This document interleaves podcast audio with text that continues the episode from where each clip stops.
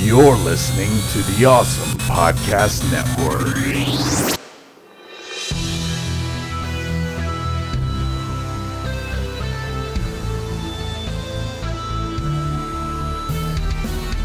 This is 80s Revisited. I'm your producer, Jesse Seidule, and now your host, Daniel Santangelo and Trey Harris. General? Would you care to step outside? Superman. Superman, thank God. I mean, get him! Come to me, son of Jor-El! Kneel before Zod! And when you get up off your knees, hopefully you'll be listening to 80s Revisited. Because you kneeled before Zod, way 11. Don't bring something into this that I'm not insinuating myself. Anyway, 80s Revisited, Superman 2, riding that Superman hype train into the ground. As I've watched all the original Superman in the past like week and a half, so kind of sick of it. Not really. I like them all. But uh, anyway, and also it's special. This is a special episode. 49 long episodes ago, we started out on a strange and unusual road, a journey where we didn't know where it would take us. Well, sort of. But here we are, I was a It's recording the 50th episode. only boy, hardly ever seeing any movies. I mean, 50 episodes ago, you didn't even know what a Wookiee was. And this strapping young lad here, he showed me the way. The way of the Force. I just hope to pass on some of that knowledge to you before I. The way of the DeLorean. I think he's dying. Many different ways. Just- oh, excuse me. Had Influenced some in him- my throat. He's influenced my life so much. In these last 49 episodes. Like, you're the son I have yet to conceive. That's right, everybody. Our 50th episode. So glad to make it this far. It's been nothing but fun hanging out with these two guys, talking about some good movies, some bad movies, and some hilarious tangents, and so mm-hmm. forth, forthwith. But we're glad you've been sticking around, hopefully, since the beginning. If not, what the hell are you doing? Go back and listen to the other 50 and come back and see what we're all the fuss is about, everybody. Or 49, yeah. Yeah, 49, yeah, sorry. but anyway, I'm Trey Harris before I get corrected on that Oh, again. yeah. Daniel Santangelo. And with us for the 50th time, in a sense, the 50th, 50, actually, only this is only the 50th episode for Jesse because we had that highlight episode. Oh, yeah. so you only guys you've weren't done even 50, here. 50 episodes. That's right. So I had to stitch that thing you're only the true one. We can't even. It's a hollow victory for us till next week. but nonetheless, it's still a milestone. We glad But to you get could- this far. you could say It's been the- fun. The last two week one, and then the Michael Landon one. We Yeah. kind of did 50. Oh, We're, actually, we're on like 53 or 52 Yeah. because of the ones that didn't From all record the the first botched time. podcast. Yeah, technology. What can you do? But yeah, stick around. We're gonna have a fun little quiz at the end of the show. Which, if you've been sticking around anyway, listening to the previous episodes, it should be some fun for you, as well for us, as we don't have any clue what the questions will be. But more on that in a bit. First of all, let's talk about the Man of Steel himself, the Boy Scout, Superman. In this case, Superman Dos. And we'll be talking and comparing both the theatrical version and the Donner cut, which was released uh, not too long ago. Finally, after uh, they found the footage and all that stuff. But uh, the original theatrical version was released June 19th, 1981. IMDb, a 6.7 for the theatrical version, a 7.7 for the Donner cut. Not at such a big deficit on Rotten Tomatoes, 89% for theatrical, 90% for Donner cut. We'll talk about that in a second. Uh, the budget was an estimated 54 million, 14.1 opening. Domestically, however, it doubled its money and made 108.2 million dollars. And no worldwide gross information on the interwebs that I could find. So let's just say it made 120, 130, probably worldwide, because of course Superman's an, a global icon. People in Taiwan have plastic surgery to look like him, and all sorts of stuff. I saw that on National Geo. It was pretty weird. Yeah. And you try to look like the Brandon Routh Superman too, not like you know the the Christopher Reeve or the comic book version. If you're gonna look like Superman, kind of want to look like, you know, the Christopher Reeve version. Yeah, there's some pictures of him. He looks more like a crazy-eyed uh, Thailandic tranny. Because all that, that's all National Geographic does anyway. It's either some African show or talking about trainees in Thailand and sexual inter- issues. But enough of that Jeez. because we're here to talk about Superman. And of course, Man of Steel just came out. And for those of you that did see it uh, and remember Superman 2, it's pretty much roughly the same story in a sense. Man of Steel, he deals with Zod. Superman 2, he deals with Zod and his beautiful henchwoman and his big lugging henchman. Uh, but the original Superman 2, of course, originally directed by Richard Donner, and then with backstage drama and everything like that, eventually Richard Lester took over. Now, he's not necessarily a bad director, having previously done A Hard Day's Night and Help, the two Beatles films, which of course were comedies, however. But he also did um, Superman 3, and that's pretty much, for the most part, it. He's sort of the Joel Schumacher of the Superman series, uh, as Joel, the Joel Schumacher is the Joel Schumacher of the Batman franchise, uh, by making that more campy, more humorous, so to speak, than the seriousness, uh, especially in the first Superman movie, and of course by comparison in the Donner cut. Uh, and of course, Richard Donner of the Donner cut. Uh, of course, he did the first Superman, Lethal Weapon. He's a veteran of the podcast, and the soon-to-be covered Goonies, one of the greatest films of all time about adventurous children. Written, strangely enough, by none other than Mario Puzo, who wrote The Godfather, 1 and 2, as well as the first Superman. And it uh, also, uh, for the screenplay at least as well, Puzo did screenplay work and story work, but David and Leslie Newman, and pretty much they did Superman 1 through 3 as well. And starring, now, after seeing Man of Steel, I would say debatably the best Superman, Christopher Reeve, as Clark Kent Superman, Kal-El, of course, Superman 1 through 4, Village of the Damned, and the underlooked classic Somewhere in Time with Dr. Quinn herself, Jane Seymour. Want a fan of the new one? Oh, I love the new one. No, I mean the new Superman. Oh, I liked it. Like him. yeah, like Oh. we're gonna um, for Back to the Future. We'll have a discussion on that. I but got I liked him. I like got you. I, I went into Man of Steel like you know Christopher Reeve is the only Superman. Like I mean, Right, right. Look, everything, uh, but Henry Cavill. I don't, Yeah. I don't know if you I think put any Cavill. accent on different syllable in his last name, but uh, Some people he say did- Cavill. Yeah, I've heard it. But uh, he did a fantastic job, and definitely his portrayal of Superman fit what uh, I was going to say Nolan, but it is part Nolan Yeah. in a way, and Snyder did with uh, Man of Steel. He worked out enough. Yeah. Jesus Christ! I, I knew. I mean, I, I heard my wife go when he opens that door and just sure. I'm like, Jesus Christ. We'll anyway, back to Superman 2, uh, starring the great Gene Hackman, who shares my birthday. He born on January 30th. Uh, I don't know the year, but it was in Gene 1980. I'll tell you that much. But um, of course, 1930. God. 30s And he- revisited. Today we'll be talking about uh, let's see, uh, 1930. Jesus, I don't even know anything. Wizard of Oz, 1939. Oh, really? 30 and Gone with the Wind. I was thinking Both I thought 41 39s. was going to win. It was, That's was, it. New podcast. No, 40, 41 was, uh, I believe, Daniel will be the Citizen, expert on this. like, what? What happened? This Citizen movie? Kane. Yeah. It was 41, I think. I'm not positive. But I don't know. If Citizen Kane must have been earlier than that because Gone with the Wind, of course, was in color. Wizard of Oz was the advent of color. It was a big thing. maybe, maybe it was. I don't know. I have to check that So it out. can't be earlier than that, I want to say. But uh, yeah, Gene Hackman, of course, Lex Luthor, uh, otherwise known as you know, he's he's had some iconic characters. I'd say uh, Popeye Doyle in The French Connection, uh, Poseidon Adventure, Unforgiven, Royal Tenenbaums. Uh, but he has since retired from acting, and he lives, I think, in a, on a, his ranch in Arizona. so, uh, yeah, unfortunately, he retired from acting. Maybe somebody could coax him out of it, but I don't think he's acted anything since uh, 2004. So yeah, almost 10 years has he not been, mm, excuse me, in the film. Which is mean, he's an ass. Uh, ass. He's a multiple He's an ass. Oscar-winning actor. You know, but you know, just like Sean Connery, I guess sometimes you got to hang up your acting chops or Rick whatever. Moranis did too. Yeah, I'd rather have Hackman or Connery. Than know. Moranis. I'm just naming names. I'm just asking questions. But also, only in the Donner cut, Marlon Brando. Of course, he was Jor-El in the first one. He gave up acting too, Yep. And then, uh, due to his yeah. well, then I, I, I want to say people didn't even want to work with him, especially after Island of Dr. Moreau. Like, Oh. if you ever seen that movie with Val Kilmer, like the the remake, Heard it's about it, yeah. So bad, it's so bad. But Brando had all these dem- these crazy demands. He befriended one of the uh, little people on the set, and he demanded that that little person sit beside him in every scene in the movie. And the dude sits beside him every scene of the movie. There's also a uh, what was it? Uh, an ice bucket. Brando had this concept that he have an ice bucket on his head for a scene, and sure enough, like he wanted it, so they had to put it in the movie. He had there's a scene where he just has an ice bucket on his head, and they're dumping ice in it like to keep him cool or something. It's silly, but it was all a, a Brando thing. But uh, and of course he refused to accept an Academy. I think he's the only one that ever refused to accept an Academy Award.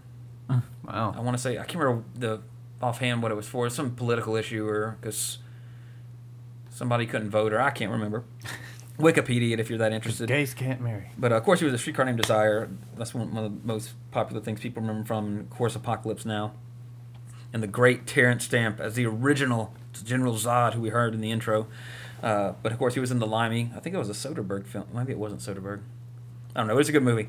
Uh, also, he was uh, Chancellor Valorum in Star Wars Episode One, and he took a turn for the not the worst, or he took a dramatic turn when he played when he played Bernadette in Priscilla, Queen of the Desert, which is a movie about drag queens on a cross Australia trip, which also stars Hugo Weaving and Guy Pearce, all as drag queens, and it's a really funny, hilarious movie. Australian To Wong Foo, basically. Basic. I mean, that's before Mm. To Wong Foo. And I- actually, Priscilla was like such a big hit, like an independent film hit, that I want to say To Wong Foo was kind of made because that for some reason they thought, oh, this movie with all these Australian stars in drag made a whole bunch of money. Let's make one with some American stars, i.e., Patrick Swayze, Wesley Snipes, and John Leguizamo in drag, and see what happens.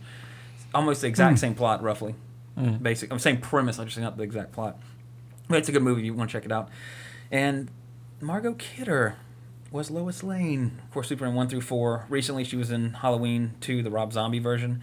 But uh, aside from Lois Lane, she'll always be remembered as that crazy ass bitch because she had severe drug and mental problems, which, uh, like, she knocked out her own teeth and was hiding under a neighbor's porch for a while. Like, she was seriously, like, off the deep end. But uh, from all recent reports, she's in good health and good spirits now, so congratulations. Uh, oh, there's a, like a something pretty recent. She doesn't look too good anymore, but I would say for the Superman movie, she looked pretty decent. I mean, I wouldn't kick her out of bed, but her voice annoyed me. It's like a Fran Fine type thing, like you know, get a ball gag, something, just keep her quiet, be a little bit better, maybe. Anyway, Ned Beatty also this such a big cast for this. Uh, he was Otis, the henchman. He was also in Deliverance and Network. Uh, Jackie Cooper's Perry White. He was in Superman one through four. For some reason, I always thought he was in more stuff that I would know, but pretty much no. Uh, but Sarah Douglas was the lovely Ursa, and she was also the lovely Evil Queen in Conan the Destroyer, which is, in my opinion, the better of the Conan movies. She should have been Bavmorda too. Like she'd have been perfect. Gene Marshall did a great job. Well, Not knocking it. I don't know if you could really say that her daughter was that much of an age difference, you know, if, it, That's if she. true. That's true. That's a good point. Unless you know, maybe Bavmorda had her when she was really young. You know, I- when I watched unplanned it- pregnancy in medieval times. when I watched it, I, to me, she she had a hint of Elvira. Yeah, like with the makeup and Yeah. like the really dark, pale and dark complected. Not as pretty as Elvira, but Mm. not like I wouldn't kick her out of bed either. If I wasn't happily married. Uh, Jack O'Halloran was non, who I think hit most remembered for his line of eh, eh, which pretty much is all he says in the movies. But uh, he was also in Dragnet, the Dan Aykroyd and uh, Tom Hanks movie version, and also uh, King Kong '76 with uh, Jessica Lange and uh, Jeff Bridges. And also before he he kind of rose to or got the attention of Hollywood because he was a pro boxer for a while. And at one point he was actually going to box Muhammad Ali, but got knocked out like from a qual the fight that he, if he won he would have fought Muhammad Muhammad Ali, but he got knocked out. So, but he's legitimately like a kind of a tough guy and everything. And he claims his father was some sort of well-known gangster. I forget the name, but like that's something that I don't think they like. It's it's actually proven, so to speak. But uh, something that he kind of claims, and he has a book about it. We're gonna look it up real quick. No, we're not. Never mind. if you want to look it up, check it out. Yeah. Uh, and then jo- and in cameo roles, John Ratzenberger, the con- uh, aircraft con- or space station controller number one. Uh, of course, John Ratzenberger, Toy Story one through three, Cheers, House two, uh, Ah. every Pixar movie he's somewhere up in there. And then only in the theatrical cut to tie this into a recent event, uh, Richard Griffiths was terrorist number three, but you might better know him as Harry Potter's foster dad, who recently passed away in real life. But he's not in the Donner cut. He's just that third bungling terrorist in the flawed theatrical version in the Eiffel Tower. Did you mention about Marlon Brando being in the theatrical cut? No, Was he in it? Mm. Uh, no. he's in the Donner cut. Okay, because yeah, I could not find his name on here. Yeah, because uh, it's much akin to how Peter Jackson did Lord of the Rings. Donner filmed Superman one and two back to back, Uh, and then over the course of the second one is when like they had more behind the scenes drama with the producers and everything, which he I think he filmed. I want to say like maybe 60, 80, somewhere in there percent of the movie. So in the Donner cut, it's mostly him, it's because for the Directors Guild of America, you have to film at least I think 61 or 51 percent of the movie to have your name as directed by. And the footage that they finally found a few years ago was enough to where, like it's they could actually release the Donner cut. And as we're about to get into that discussion right now, Yeah. so Daniel, uh, you have seen Superman two before, correct? Yeah, but It was one probably the- yeah, I remember. Yeah, but the, the Um, version you probably saw originally was the theatrical version. Mhm. But the one you watched recently, which you've probably never seen before, just based on your time away from it, was the Donner cut. So, what did you think of Superman 2? Or, Um, no, I mean, it's just, I mean, uh, More along the lines of the Donner cut. yeah, I mean, of course. And I mean, you've seen the original, or, I mean, I don't mean, remember a lot about it. well, the first five minutes of the Donner cut sum up the first movie. Yeah. Pretty much every single thing that happens in the 1st Mhm. movie is summed up in the first five minutes of Donner cut. So, uh, but not that you really need to see the first one anyway. Yeah. So much Mhm. as just except, well, you really don't because they sum it all up anyway. So anyway, go ahead. Sorry. Um, you know, I knew about there was three henchmen, all that good stuff. Um, I knew Luthor was in it again. I I really enjoyed it. Mhm. I thought it was really good. Uh, I like Christopher Reeve a lot. Mhm. And, uh, he's not. I guess if you would say like acting chops, he's not the best in the world. CM Punk is, but no, but he's enjoyable to Yeah. watch. Like uh, we were kind of talking about him in the car. I think Jim Carrey. Yeah. He's not the best actor in the world by any means, but he's to me he's Mhm. just fun. Yeah. Yeah. Watch him in anything. Yeah, exactly. Um, I'm not a fan of Lois Lane at all, Mhm. or Margot. Like Kidder. anything about like the whole Anything character. about no, no, no. or- character is okay. No, Mhm. I don't like Margot Kidder. Gotcha. Yeah. Amy Adams is far superior. Oh God. That's when I gasped at the theater when she walked in the room. My wife slapped me on the leg. But go ahead. Now, there's another. Uh, uh, I've often I love it when there's a good bad guys, and I thought they they were enjoyable to me. Mhm. I, um, Terrence Stamp to me is really, he's really good, but I didn't know much about the big guy you're uh, Jack Yeah. O'Halloran and whatnot. I like the ending where he kind of goes back to the bar. Yeah. I thought that was a nice way to end it. Yeah. It's something you would see nowadays. Yeah. Like when they had, uh, was it the Avengers and they were all eating at the Yeah. end? That little extra scene they filmed. It just, you didn't need it, but it made it a lot better. Mm-hmm. So, It just kind of summed it up based on everything you were saying. yeah, I, I thought it was really good. I Awesome. enjoyed it. So, uh, of course, you saw Donner Cut. You're more familiar with the Donner Cut and Mhm. everything, and it's it is definitely leagues above the theatrical cut. Because uh, now, of course, when we were young, the only version we had was the theatrical cut. I got a question. Mhm. What kept them from releasing the Donner cut in the theater? You know, I think some places when they first came out with it, I think some places showed it. I want to say uh, like it was one of those, you know, just like when Jaws played a few weeks ago Yeah. here locally in Raiders of the Lost Ark, and they would do like a you know just kind of a limited screening type thing uh, about it. Like, uh, you know what I'm saying? Just like a, Yeah. it wasn't like a huge big release because it was it was it was demanded by the fans, but it wasn't like you know. Uh, kind of like the Brown Coaster Firefly, where they petitioned the networks over and over once a Yeah. year to bring back the show and all that kind of stuff. Uh, but when we were kids, there was only a theatrical cut, and that's the version that you know most people have probably seen. Most people probably haven't seen the Donner cut, honestly, unless you're a fan of the genre, or you know you're a fan of Superman, so to speak. But the differences are so, especially I watched them back to back, and it was just like I was laughing my ass off how bad the theatrical cut was, wondering just like God, when I was a kid, how could I, uh, you know, how did I enjoy this so much, uh, as opposed to watching it now and just being like, you know, revisiting it so to speak, and just being like, wow, this is so bad. As far as uh, not not I wouldn't say the performances, but it's all just the story structure, the humor that's unnecessarily thrown in, just that makes no sense. That's just there for like a, a cheap gag, basically. Whereas in the Donner Cut, you know, you still have elements of humor, but it's not forced. There's still a couple of things, you know, that are kind of funny, but uh, the Richard Lester version, and you know, he kind of like how Schumacher had Batman Forever, which isn't necessarily bad, but it's not you know great compared to the first two. But then, like when you watch Superman three, that is such a disaster. It's like it's like just like much like how Batman and Robin took the worst parts of Batman Forever and just blew them up and put neon all over it and all that stuff. Uh, but of course, the main differences, and we'll cover them real quick. We're talking and comparing them. In the theatrical cut, uh, the theatrical cut's 122, uh, 122 minutes. Donner cut's 111. The theatrical cut starts off where uh, Lois Lane's on to- uh, on assignment in the, at the Eiffel Tower, and there's a hostage situ- uh, hostage situation breaks out, and some terrorists have a nuclear bomb, and they're gonna blow up the Eiffel Tower. They put it on the elevator, and then they're gonna drop the elevator down to the bottom while they're still on the top, and blow like like that's gonna save them or something. I don't know.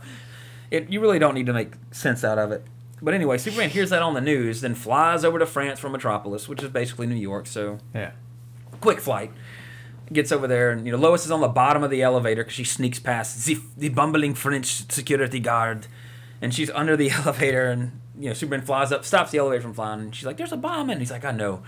Flies up out of the Eiffel Tower with the elevator, slings it into space, right next to where Zod and Nan and Ursa are in the Phantom Zone. The bomb blows up. The nuclear explosion knocks them out of the Phantom Zone, and now they're free. Ah. So that's how that one starts off.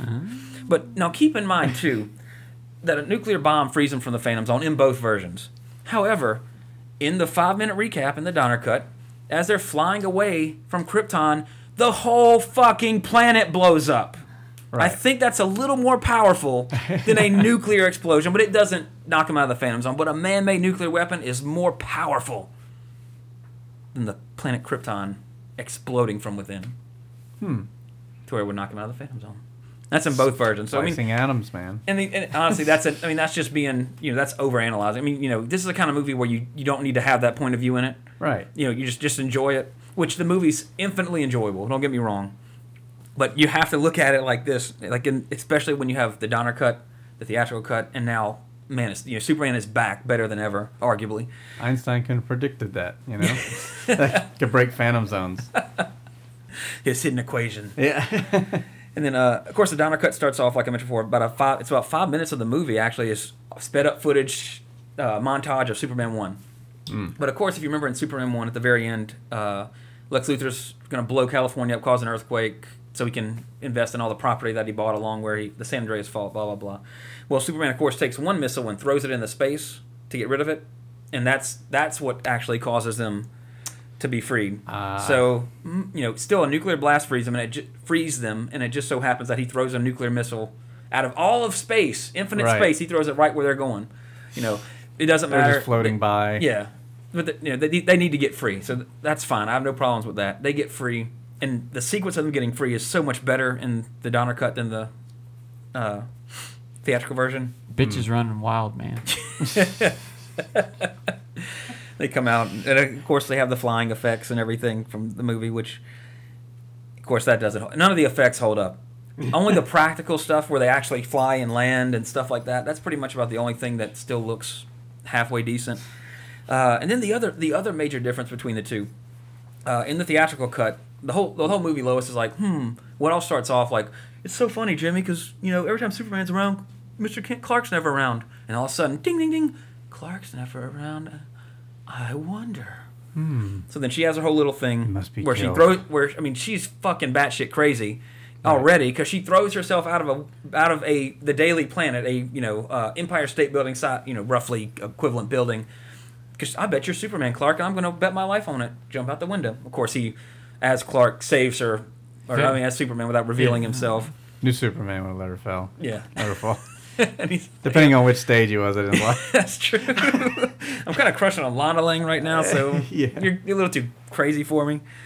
But then, so there's several times where she's you know trying to get him to admit it, and then in the theatrical cut, it all boils down to this epic moment where he trips and falls into a fire. His hand falls into a fire for like five sec, maybe not even five seconds. Like, uh, oh, I found the fire. Oops. You know, like that quick. Oh, like, wow, like man. honestly, you might have a second degree burn. Like, Right. and he's like, and she's, he's like, ah, ah, don't look, don't look, blah, blah, blah. And she's like, let me see. And of course, it's not hurt. And then she's like, I knew it. And he just stands up and immediately takes his glasses off and like, okay, I'm Superman. You know, Yeah. it, that like What up now? me behaving like Clark Kent causes me to reveal that I'm Superman. Right. Silly. Now in the Donner cut, Lois at least has some smarts on the second attempt to reveal that, get him to reveal he's Superman. 'Cause First time, both of them, she throws herself out the window. Crazy. But in the Donner cut, instead of him clumsily as Clark Kent falling into the fire, oh shit, I fucked this up, and now um now she knows I'm Superman. Uh, she has a, she uh she's a little more clever about it how they presented earlier on, to where like she draws like a hat and glasses on him in the, on a picture of Superman, and then she like holds it up while she's talking to him, and like she sees she's making the connection, like this is the this is obviously the same guy, mm. Mm. Right. and she's mm. kind of goading him along, like oh that'd just be super, you know, like me and Clark will handle it. We'll fly right over there, you know, like really it's really good dialogue for like what, what's being subverted there. That Clark's just like oh gee Lois, I don't know what you're doing. Yeah. But then uh, she finally tries decides to reveal it to him, but she points a gun at him and says, "If you're Superman, then this doesn't matter." She shoots him, and he's like, he's shocked, and then like she's still holding the gun. He, Lois, he takes the glasses off. I guess you'd find out sooner or later. She's like, "It's blanks, Clark," or it's. She's like, "I knew it, but it's blanks." Uh, So the only, but the only problem in this is if she shot, he'd still feel the bullet, or he'd still Yeah, see, yeah. you know, like he know he would know, Superman would know that it, whether or not she shot blanks in that exact instant. yeah. Where he could have been X-ray just like, "Oh my god, I'm scared." You know Yeah. how dare you? Like he totally could have played it off, but he did. but anyway, so that's kind of the uh, and the other big difference is the finale. Uh, in the Donner, cu- uh, I'm sorry, the theatrical cut, and I know uh, on Geekly Dose when they reviewed Superman, or Tim talked about Superman one, uh, him and Steve, or I think Steven more so kind of joked about the, and even in the recent episode, I want to say about uh, when we talk about Man of Steel, uh, the the crazy powers that Superman has in Superman two. Oh yeah. What and which ones he would actually take to use? And Yeah, the new one. and it's now in the theatrical cut, the two dumbest additions to Superman's arsenal of powers, which have never been seen anywhere aside from the theatrical cut. Uh, when they're first in this Fortress Solitude at the end, he takes his S and throws it off his chest, and it turns into a giant cellophane S that grabs Nan, and What? he struggles with it for a second.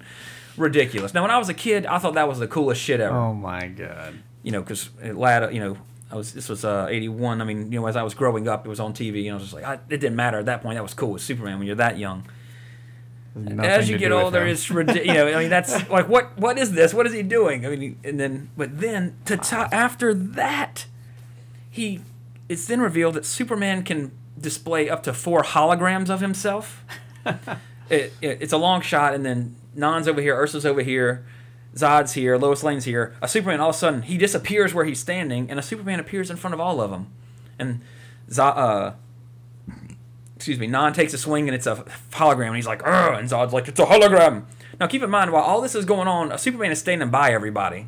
Yeah. So Zod's like not even looking at him, like seeing what's going on. There's a Superman standing next to him Where's this taking You place? sure- in the Fortress of Solitude. You sure they didn't Well- have projectors like in the prison They never during the established. Donner cut? That's a good theory, but Luthor, that was Luthor technology. Yeah.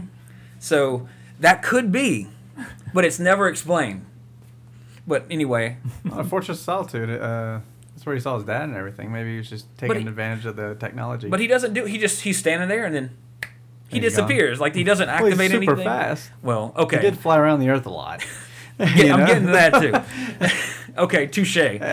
or maybe he's moving so fast he appears to be in four places at Yeah, once. he stops just for a split second in Okay. five different or four different places. Okay, I'll, I'll accept that. so they're all real. in a sense, except when he doesn't want them to be. So if you took it like you know high speed Yeah. camera, you would see that he's moving. Yeah, he'd disappear a couple frames and be back, but the human eye can only perceive him there for that long. Of course, they're not human, but Well, uh, they don't know. as the viewer, we are human. That's so true. That's what we would see. I accept your theory on that. That I will no longer say how ridiculous that is. Ah, that's ridiculous. but it is. but anyway, to sum up, and then Ursa takes a swing and he's a hologram, and then you know Zod's still standing there with Superman next to him, supposedly a hol- you know possibly a hologram, and Lois is like, "Oh, Superman, you're a hologram," and like she thinks he's real, but oh, it's a hologram, and then of course then Zod's like, "Oh," turns dramatically around, and there's the real Superman, and they do a bear hug or something. So yeah, those are the two powers that are just absolutely ridiculous. Although we have found a sound theory for one of them. The cellophane Sure. S, there's, I mean, that's never, No, that's ever, nothing. ever Some been strong done. cellophane around here. It literally is cellophane. I mean, it's, it's ridiculous. But uh, the finales uh, in the Donner cut, that doesn't happen. Good. Uh, ba- I mean, basically the same thing happens where he fools them like with Luthor, you know, which okay, he, you know, Luthor's over there talking to him. Zod's saying, "I'm going to kill you, Luthor, right after I kill Kal El." And then, oh, there's a screenshot. it's so ridiculous. Superman. Oh my god. Actually, it's just plastic. Yep. But uh, Superman whispers to Lex Luthor, you know, he's like, "It's a molecule chamber. You need to, you know, get help me get them in there to lose their powers." He's whispering this with three other Supermen five feet away, who in the background are staring at him, whispering this to Lex Luthor. Yet Zod's like, okay, get in the machine, and Luthor's like, no, he's trying to trick you. He's like, Luthor, you snake. So, why you know why did they hear this to begin with? Let's go, ah, foolish son of you know. I would if I was Superman, I would have been counting on that. Like, I'll try to think they can't hear me, and then no, you get in there, son of Jor-El, and then of course he reverses it. And great scene in the end where Neo finally kneel, and he kneels, and he's like, take my hand. And he takes Zod's hand and crushes it, and then holds him up, and then just flat out murders him, and throws him uh, into the abyss of the Fortress of Solitude. And then Non tries to fly and commit suicide because he can't fly all of a sudden and falls down to his death. And then Lois Lane punches Ursa in the face, causing her to fall over the edge, Oh and she kills God. him. And yes, okay, they are dead. They don't appear in any of the other Superman sequels. They fall just like the Ch- Elsa in Last Crusade. They fall into a pit filled with smoke that's obviously super deep because it's in Antarctic, and they're human now, so they are dead. Superman killed one person, caused inadvertently caused another one to commit suicide, and Lois Lane murdered another one. Body count. We'll get to that. but anyway, okay, and that that's the end in both of them. You know, it's still a great scene, uh, but in the theatrical version, it's all about how in the the last five minutes are all about Lois like God. I know you're Superman. We can never be together because you know, like the Mallrats explanation that her uterus probably couldn't handle anything Yeah. Superman could do. Or the Aladdin explanation. Yeah, this stupid rule. but uh, but uh, yeah. So she's all moping about it, and then he has another power. However, this power was in the comic. He gives her the patented Superman super kiss of forgetfulness, where he kisses Lois, and then all of a sudden, I don't remember. I remember everything that happened except the fact that you're Superman and you gave up all your powers for me. And then you know she's not moping and depressed anymore. Huh. Now, in the Donner cut, everything kind of is that same to that point, except she's kind of typing something, and we see Perry White brushing his teeth for some reason, and all of a sudden, time stops. He's doing it again. He's reversing the world. Now, okay, first of all, if you can do that, why didn't you do that the second you got your powers back? Right. Why go confront him in Metropolis and, and risk a whole bunch of lives fighting three superpowered supermen in crowded Metropolis? Just turn back the world and throw the missile to another direction. Right, right. That's all you had It's to like, do. I fucked that one up. Done, take it back. Exactly. But just like in the first one, the only part I like about the first one was the whole world reversal thing, the turn back time thing.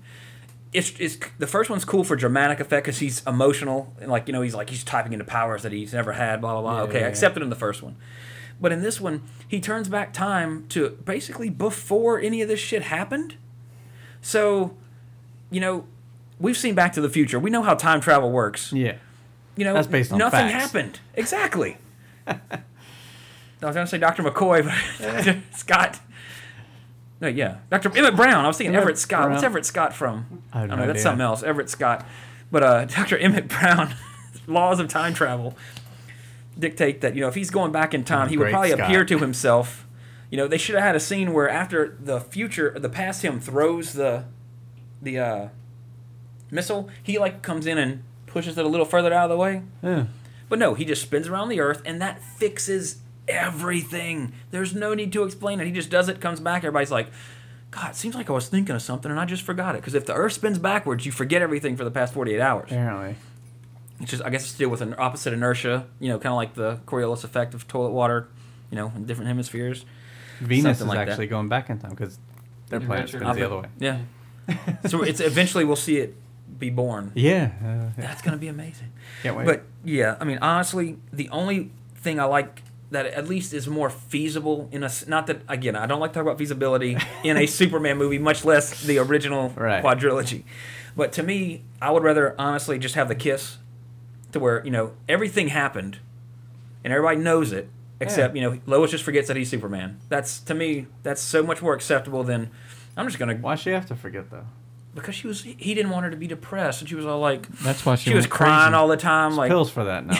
well, obviously, she, maybe she didn't forget. No, I take That's it back. why she went crazy. he just had a pill in her mouth and just slipped it into. yeah, like every time she wasn't actually taking a drag on a cigarette. She was Yeah. putting something else in her mouth. No, but here, but here's the deal. Of course, the Donner Cut came out recently. you know, I say recently, past five, six years. I don't know the exact date. Um, but in, I just watched Superman for the Quest for Peace, where she reveals that even because that's taking Superman 2 theatrical cut into consideration, she admits that she never forgot that he was Superman. So his stupid kiss didn't work anyway. Yeah. So, Yeah. but let's see, Richard, the Donner Cut was 2006, roughly.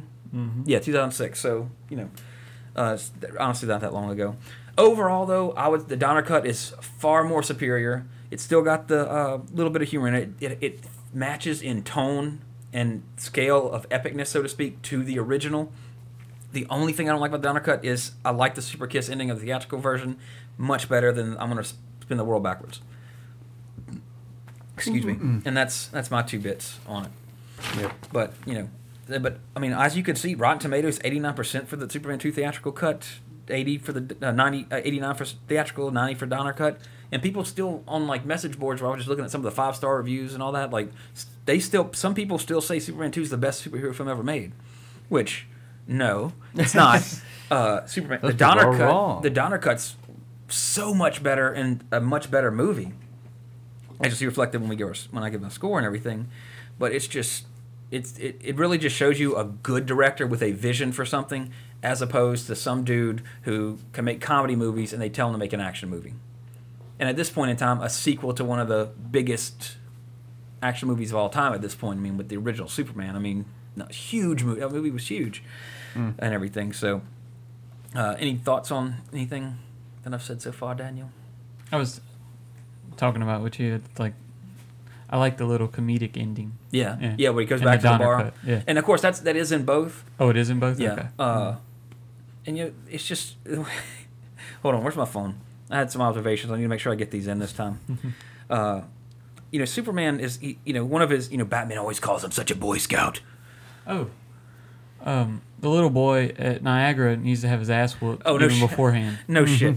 And that mom, that mom too. She should lose custody. like, well, yeah, that's great, kid. Yeah, you can fall to your death, but I'm looking at some guy. Speaking of. Niagara Falls, okay, it took Superman in the theatrical cut probably about maybe five minutes of movie time to fly from uh, New York to Metropolis, aka New York, to Paris, France.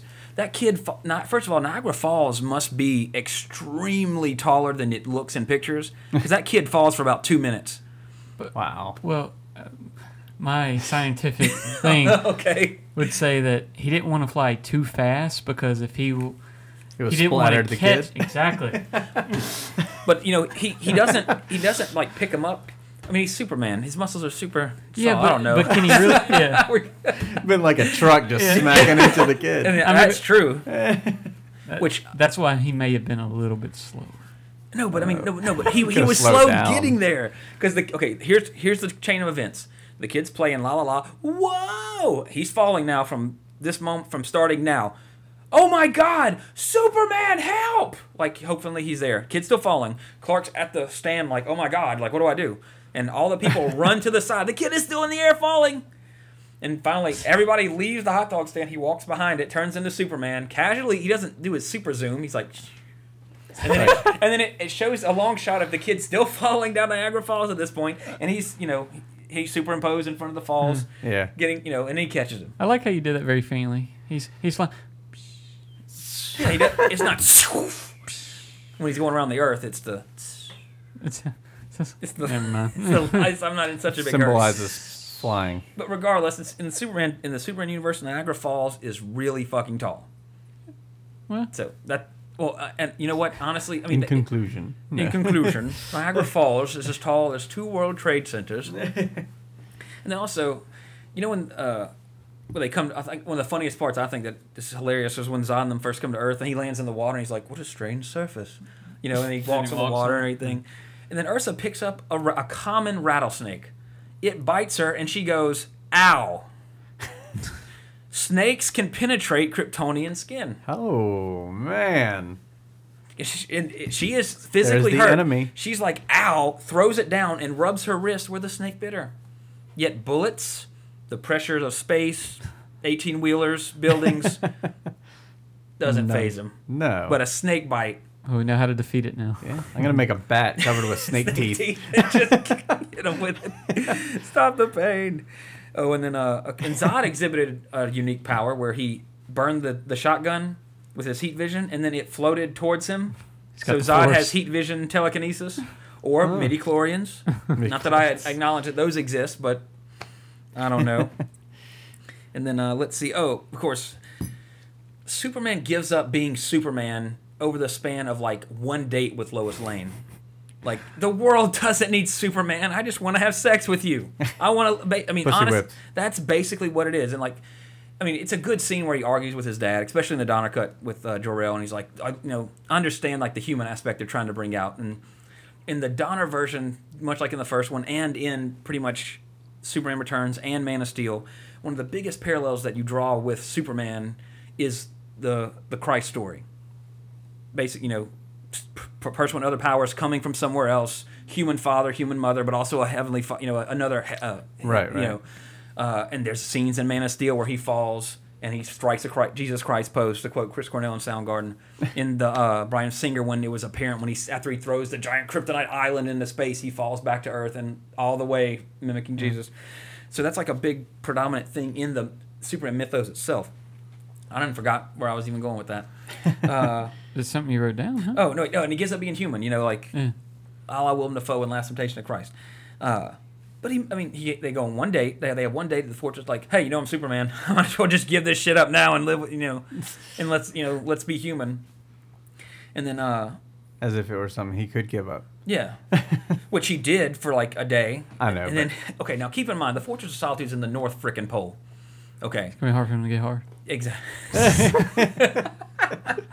no, but he had that super bed of like a big cushion. Right. That must have been super. And she never froze to death. So apparently, like the Fortress of Solitude, which is made of ice, has good insulation or something. Yeah, she's even dressed in a little blue outfit later Yeah, that on. little yeah. Superman has a woman's nightie with his logo on it in the Fortress of Solitude for whenever he brings bitches there, or maybe he does a little cross dressing on the weekends. Uh, Maybe his uh, father didn't know whether he was talking a boy or girl. Oh, yeah, maybe it might change his physiology. Just- under, under this red sun, uh, yellow sun, you might have different there are known side body. effects. These are hermaphrodites. Supergirl and Superman are the same person. Notice how they're never in the same movie at the same time. When he appears to him the first time, he's like, "Oh, thank God." I was so worried about something. What, Father? Don't worry about Don't it. It didn't happen. Ignore it. Ignore, Ignore the, the ignore the ignore the cl- the left side of your closet. but uh, okay, he gives up being Superman for a woman in within five second minutes. You know, I'm sorry. You know, that's I understand why they did it for, for the the drama of it. But honestly, that's just so stupid. yeah, I don't want to fly. I don't want to be invincible. I don't want to live for fucking ever. I just want to spend a life with you. Simple. Have to work every day. Have to worry about dying, disease. Hopefully, you don't die. Why, now that I gave up my Superman powers, we have to walk from the North Pole to civilization. Which, thank God, there's a diner not too far from the North Pole. Oh yeah. So, but then they show up in a car. Where the fuck did they get the car from? He's not Superman anymore. Did he have So a he has to car? steal He, stuff he did a now. little bit of stuff beforehand must because he had a have. feeling that was going to happen. Yeah. He planned for this contingency. He did one bank robbery, stored it away. Never, before he revealed that there was a Superman. He's like, "Yeah, I got to do a lot of good to make up for this." And then, uh, and then of course they go to the diner as he's a human now. And the, the second the guy starts shit with Lois, the first thing that Superman, the Boy Scout, according to Batman and Truth, Justice, the America Way, wants to do is beat the shit out of the dude. Doesn't want to talk to him. He says, "Sir, you're my seat." And the dude mouths off to him one more time, and that was it. It was like, "You want to step outside?" You know, it's not like it's not like, "Please, sir, I don't want any trouble." You know, let's just leave. You know, just leave us alone. Or, "Hey, Lois, let's go sit over here." Right. The first thing Superman wants to do is beat the shit out of this dude. He's upset. He just got rid of his powers. That's right. He's all emo he's, Superman. He's now. angst about it like this. I Yeah. fucked up so bad. I swear, if one guy pisses me off, I'm getting in his face. And then of course he gets his ass handed to him. He's like, "Oh my, my blood!" And every time I see that scene, I just think of dodgeball. Nobody makes me bleed my own blood. but uh, I mean, I understand why they did it in the movie. I'm not complaining about that. But then he's like, I have to go. You know, he just gave up his powers. They just drove from the North Pole on a road. Maybe I guess it was an ice road trucker road, roads happens to go by, pass by the Fortress of Solitude. but anyway, then he's like, okay, Lois, uh, you know, I got my ass kicked, and then finally, of course, the whole time this is going on, Zod's taking over the Earth. Uh-huh. And he finally sees a TV. With super hearing, he doesn't hear anything about this going on. He's turning it off, you know. Well, I'll, I'll yeah. Uh, okay, that can be understood. But you Right. know, if in the Fortress la of la la Solitude, la in his head. even in the comics, in the Fortress of Solitude, he had a pimpin' ass TV like room with like Right. hundreds of TV screens where he could like he'd sit there and listen to every single channel Yeah, direct TV. and like to know if there was a disaster happening, he could get there quicker. Which I understand why they didn't do it in the movie. Anyway, but after, okay, I got. Oh, I'm sorry, Lois. I gotta. I gotta. I gotta try to get my powers back. After his dad says it's permanent, but luckily there's a loophole, which you know, understandably, Always his dad knew that like you know it was a bad mis- mistake and left. You know there was a way to come back, which is great because Superman comes back. But then he walks back to the North Pole from this diner without the car with just a windbreaker. And speaking of that, he tries to hitchhike. You know, like as he's walking back, that driver is an asshole. There's a dude in a windbreaker walking along an ice road truck. I mean, an ice trucker road, and he just, man, fuck you. I ain't picking you up. Well, I'm gonna let you die. But how weird is that if you're just driving along an ice road and you see somebody like that? How the I mean, hell you know- he get there? What is he doing? No, if it's like probably if you're in a if you're in a location like you're driving through the Sahara Desert and there's somebody like, help me, you know, I would I'd be less apprehensive about that. Granted, that probably would get me a knife in the back, and then Yes. the desert bandits would blow the sheets off and attack me. Yeah, But exactly. That's, you know, but that's I mean, honestly, how much how often does that happen? I don't know. People in Sahara in the in Egypt listen to this like, oh, I- my son Uh, died just yesterday. Secrets out. You know, but I mean, the dude just passing by, like, oh, you keep walking, bub. But he walks back to the Fortress of Isle blah, blah, blah. And uh, talk about Luther whispering, the random powers. He flat out kills everybody in the end. Yeah, talk about everything. That was, so that's kind of my notes and observations on that one. Yep. But uh, granted, again, needless to say, I love this movie. I love the the theatrical cut as a kid because that's the one that was only available. But honestly, the Donner cut is so much better. And as an adult, I will never watch the theatrical cut again. Because I'll let my kid watch it. You know, when they're growing up, I'll let them watch that one first as a kid because it's more kid friendly in a way. I mean, there's there's no heavy theme in it about you know, there's no like none of the Christ-like stuff or any imi- you know heavy-handed. Not not that it's heavy-handed, but I mean again, it's, they're intertwined mythos in the Donner cut as it's brought up, whereas in the theatrical cut, it's just pretty cut and dry. Like, oh god, I'm gonna beat you up now. No, I'm gonna kill you. Blah blah. blah. Here's some weird wacky ass powers. Blah blah blah. so, uh, but real quick, uh, just uh, to fill you on some of the trivia on it. Uh, originally, Richard Donner had filmed Superman talking to his father for Superman two. Uh, at of course while they were filming Superman one and two back to back to back. But Marlon Brando sued for and won a share of the film first film's profits, which is what inspired Jack Nicholson for his salary for Batman to part of his salary to be a portion of the profits because Superman was a big hit. Batman, Tim Burton's Batman was a huge hit and netted Nicholson a shit ton of money. Uh, but the lawsuit also awarded him a share of the film's profits, even though he doesn't appear in Superman 2. So Brando got a shit ton of money from Superman 1 and 2, even though theatrically he wasn't even in it. So he got a shit ton of money. But his his scene, of course, was used in the Donner cut, but then also in Superman Returns, Bryan Singer, because Superman Returns does carry on as if the first four happened. Although three never happened according to canon because it was so terrible. Excuse me. Uh, of course, we mentioned uh, Richard Donner left the production due to a clash with the producers over the material. They wanted something a little funner, lighthearted, whereas Donner wanted to maintain the dramatic aspect of the movie. And then, uh, not to to get this, Richard Lester, the one who took over for Donner, he was an American, um, American, thinking Robin Hood or something, I don't know. American, made Marion, an American expatriate living in England. He said he never even heard of Superman when he was hired on to direct Superman 2, which to me, like, okay, we want you to direct something. I would at least want somebody familiar with the material. Perfect example: Christopher Nolan, Jack, Zack Snyder, both respectively Man of Steel, but also Batman. Christopher Nolan loves Batman. He understands about the character. He's not just like, oh, you know, uh, counterexample. I guess Green Lantern. I don't know who the fuck directed it, but you know, big fucking whoop. You know, there was no heart in that movie. It was terrible. Right. You know, compare it to the aforementioned ones.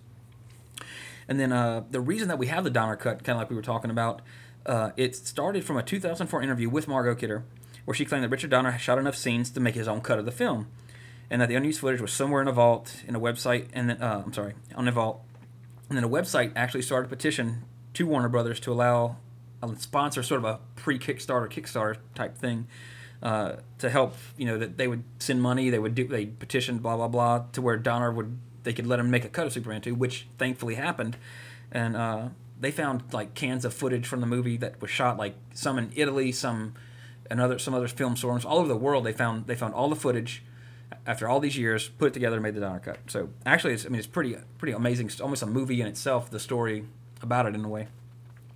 Uh, and this is really, really interesting, which never would have known had I not read it. But Gene Hackman did not return for the second film. All of his scenes were shot for Superman 1, since they shot them back to back. Uh, any scenes that they required him to be in it, and when you watch it, knowing that, because when I watched the theatrical cut, I didn't read the trivia first, then I went and kind of looked it up. So when I'm watching the Donner cut, I was looking for it, and you can see when he's not facing the camera in certain scenes, like walking away or in a situation. It's not. It's a fake shimp. It's not him, which is really funny. Uh, and they used a voice impersonator for any lines they needed, which I didn't really detect anything out of place. Hmm. But you know, Must have done a good job. unlike some other movies that we want, or like uh, Die Hard, uh, Yeah. to television version. Uh, and then uh, in during one take of the shot where Lois basically punches Ursa and kills her, uh, she actually hit Sarah Douglas and knocked her out. Hmm. Bitch got strength, Wonder if that was Committed to truly an accident. I don't know. She might have method acting. Yeah. Uh, body count. To guess? Now I had to do this like post movie because it's not on the internet. I looked all over like challenge. I'm going by like actually see people like these people are not getting back up. Like these people are for sure, you know they it's not they're not being just blown away and they hit a rock and they get up again or something. I will accept six. The correct answer is six and a snake. Oh, So, nice. but six is valid. Of course, the three supervillains Yeah. all get aced in the end. Superman kills, and then the three astronauts on the moon. They kill all of them. Pretty just Yeah. no qualms about that. And then of course she kills the snake. So, good job.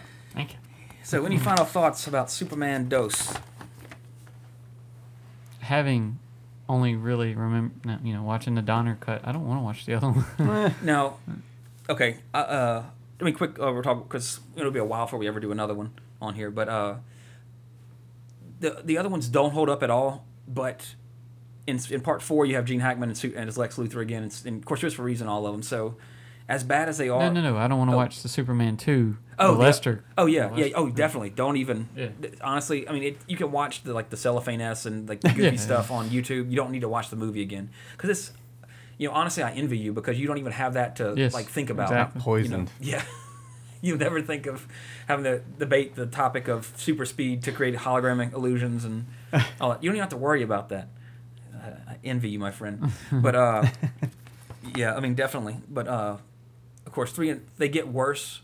Not I mean not I mean one and two are great. One and two, the Donner cut are great. But three, it's ridiculous, but it's still entertaining. I mean because it because it's so bad it's good, so to speak.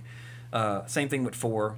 But I mean honestly, Christopher Reeve as Superman overshadows any of the bad crap of three or four because he is so good in that character. And like I mentioned, three is my favorite scene of any Superman movie. That's may- well, maybe oh, I- aside from Man of Steel, uh, where he fights his inner self, so to speak. Uh, which is for? just a, an amazing scene. I thought I heard somebody snapping. That's my finger. oh, okay. I heard it too.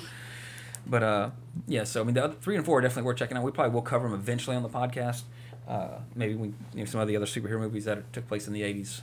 Well, I mean, we've already done Howard the Duck, so we just got Superman three and I think four was in the '80s. I think '89. I don't think there was any other superhero movie. Really, well, Dolph Lundgren Punisher wasn't in the '80s. I'll research it and see what I can find. Maybe we'll do like you know, uh, maybe just finish out any of the comic book movies of the '80s that actually exist that we're not even thinking of. But anyway, uh, again, in the real world, June 19th, 1981, uh, a couple of notable things happened around this time. One was uh, earlier in the month on June 5th. Uh, on June 5th, 1981, the Center for Disease, Disease Control and Prevention reported that five homosexual men in Los Angeles, California, have a rare form of pneumonia, seen only in patients with weakened immune systems. This was the first recognized case of AIDS. So, and of course, you know, AIDS was huge in the 80s. Uh, not that it's not huge now, but I mean, it was a you know, big shocking thing in the 80s and a, and a extremely uh, almost i guess a comparable thing nowadays. Not that AIDS, AIDS still isn't big but i'm thinking of a political issue. Uh, gay marriage for example. You know uh, it's, it's always on topic always something relevant about it. That's how AIDS was was in the 80s because we were just learning about the disease. There was pressure for Reagan to do you know do research on it and you know it was considered to be you know a disease of the gays so to speak or uh, you know pr- promiscuity you know. There was so much un- nobody knew what it was till you know later on in the decade it's finally it got some funding and of course now we know exactly what it is but uh, again uh, one day before the movie came out it was it was in fact a bird up in the sky when they saw the when the Lockheed F-117 Nighthawk stealth fighter made its first flight at Groom Lake, aka Area 51, which of course the, that information is now obviously declassified. So Yeah. people who live around Rachel, Nevada, or Las Vegas were traveling along the extraterrestrial highway, which wasn't was Highway I think 118 before it was renamed, might have seen a strange object in the sky, and then gone and see Superman the next day and thought maybe that's what I saw. maybe, maybe They not. made a movie about it. that quick. it was a black thing. It could have been, you know, Zod or Non or one of them, one of those dudes. But now it's time for Sports Rewind. How's it going? Um, thank you. Really, one of the things I could find I didn't really have a good one for the right around that day of the year stuff. So on June nineteenth, along with some of these famous birthdays, uh, Paula Abdul Oh, was born on Straight June up. nineteenth, but a guy by the name of Dirk Nowitzki was Mhm. born on June nineteenth, and if you don't know One who of that my is, heroes. he's arguably one of the best. I, I, I would say he's the best ever European European Mm-hmm. NBA basketball player.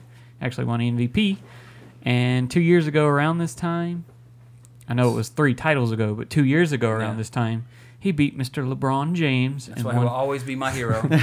won his first NBA title with the Dallas Mavericks. Uh, do y'all know anything about Nowitzki? I mean, you Not said he was your personal. hero. I mean, oh, okay. I mean, I mean- a sports hero. Like, yeah, I mean because because all that crap about LeBron, you know, I'm going to Miami, we're at the best chance to win win some titles, blah blah blah, and that whole thing where they come up out of the floor and start high fiving people like rock stars and just like I.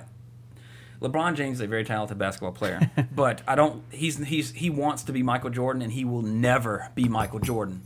I like LeBron James. I don't like the like Mm-hmm. if he would have stayed with Cleveland and won these titles or like been traded like but not basically said I want to win. Now I'm not saying that's a bad thing to want to win titles. It's just the way like you know he's basically throwing his t- Cleveland under the bus. Like I can't win ti- basically I can't win titles with these dudes. Which honestly he he was the star that like there was nobody compared to on that team. The thing, the thing I would say where he doesn't throw his thing under the bus is the fact that he was a free agent. He could sign whoever he wants. It's Mm-hmm. just there was the- no deal with yeah Cleveland. He came from Akron, Ohio. It's right you know right by Cleveland. Um, I don't feel that he like betrayed. It was not so much that he betrayed him, but uh, throwing this on the wrong word. But it's just like you know, he you know to me it was a selfish decision. But like you said, it's just it's the way the way he went about it was yeah, kinda bad You know, like the whole Nike commercial. What should I do? But You know, it was parodied on South Park. What should I do? we've had um, you know been listening recently and stuff. A lot of people say, you know, a lot of people don't like him. They, they judge every little thing he does. He he took off his headband. Oh God, he took off his headband. I'll have you game- know, Daniel, that that is absolutely unallowed. No, but just people like harp on if he They if do. he if he cuts his fingernail wrong, something's you know something's wrong. but um, damn it, I forgot what I was going on that. You like him. Yeah. Uh, oh, a lot of uh, sports analysts would say like he's the least ass like asshole out of all the NBA MVPs. Like he's a guy that you can go up to and just have a conversation with. A lot of people say Jordan was an asshole. Jordan, you know, you hear stories about him punching his teammate whenever he, in practice and things like that. We talk about practice. Okay, I was quoting Allen Iverson. I guess y'all didn't get that. One. The sports guys out there get that. But anyway, They're laughing with you. back to 'em. Dirk. I, I like Dirk. Oh, The Dude could put down a jumper like it was nothing. He's, Oh, yeah. he's starting to get up there in age. He probably doesn't have too many years left. So I'm glad he did get a ring. Mm-hmm.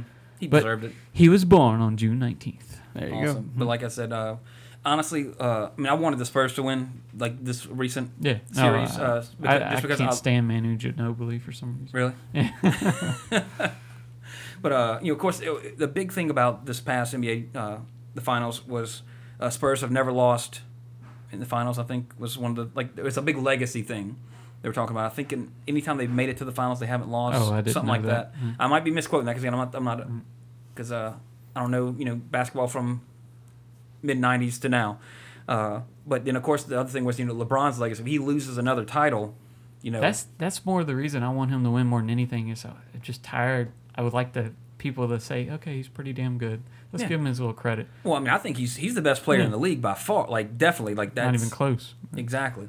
However, it, again, it, to me, it's just it's the- Nobody can be MJ.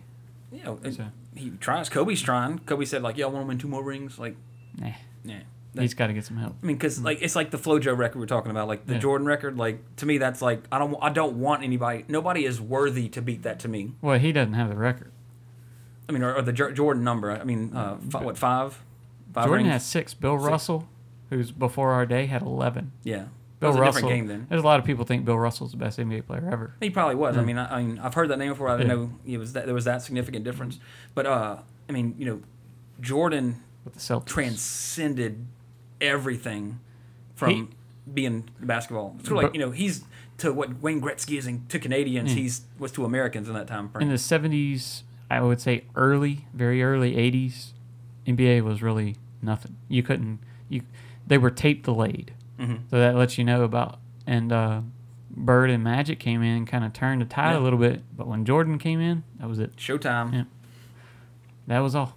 Now it's as big as it is now. It kind of a little bit after Jordan retired and everything kind of went down, but with LeBron starting Well, it's like uh, I think we might have talked about this before, but you know, like when we were kids, and me and uh, my friend Perry, our friend Perry, I should say, talk about it. He, he was on the podcast for Star Wars.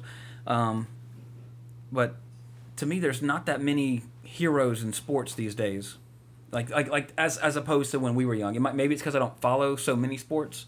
You know, back in the day, like when I was a kid, you had Joe Montana, John Elway, Dan Marino, uh, Deion Sanders. You know, uh, Andre Dawson, Dom, you know, all sports. I knew like I mean, again, it might just be my familiarity with it to where I knew so much more about it. But it was just to the point to where like you know in every sport. Thank you, Melissa. Nobody cares about getting on the Wheaties box anymore. Yeah, yeah. That, bam, bam. Nobody gives a shit about Wheaties.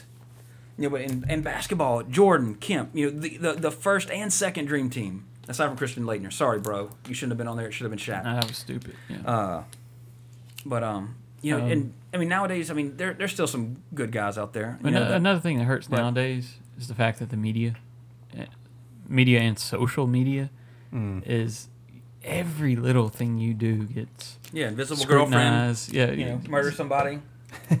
well, that of course, but That shit gets I mean, posted everywhere. just to have a they have a poll. They had a poll about should LeBron wear his headband in Game Seven. Whether Is it his lucky headband? No, I, it, a lot of people think he wears it to cover his receding hairline. This is basketball. It doesn't matter. It's funny you mention that because uh, when he was wearing a black one one time, I know he has like sometimes he wears a white or black one, but like when I, I first glanced, I thought his hairline was like an inch above his eyebrows, just because I wasn't paying attention. Right. I was like, what? What the? That's so flipping weird. I was like, oh, it's his headband. Like Jesus Christ. But uh, yeah, you know, just to, Starts at his eyebrows. it's just actually it's, a, it's an eyebrow comb over.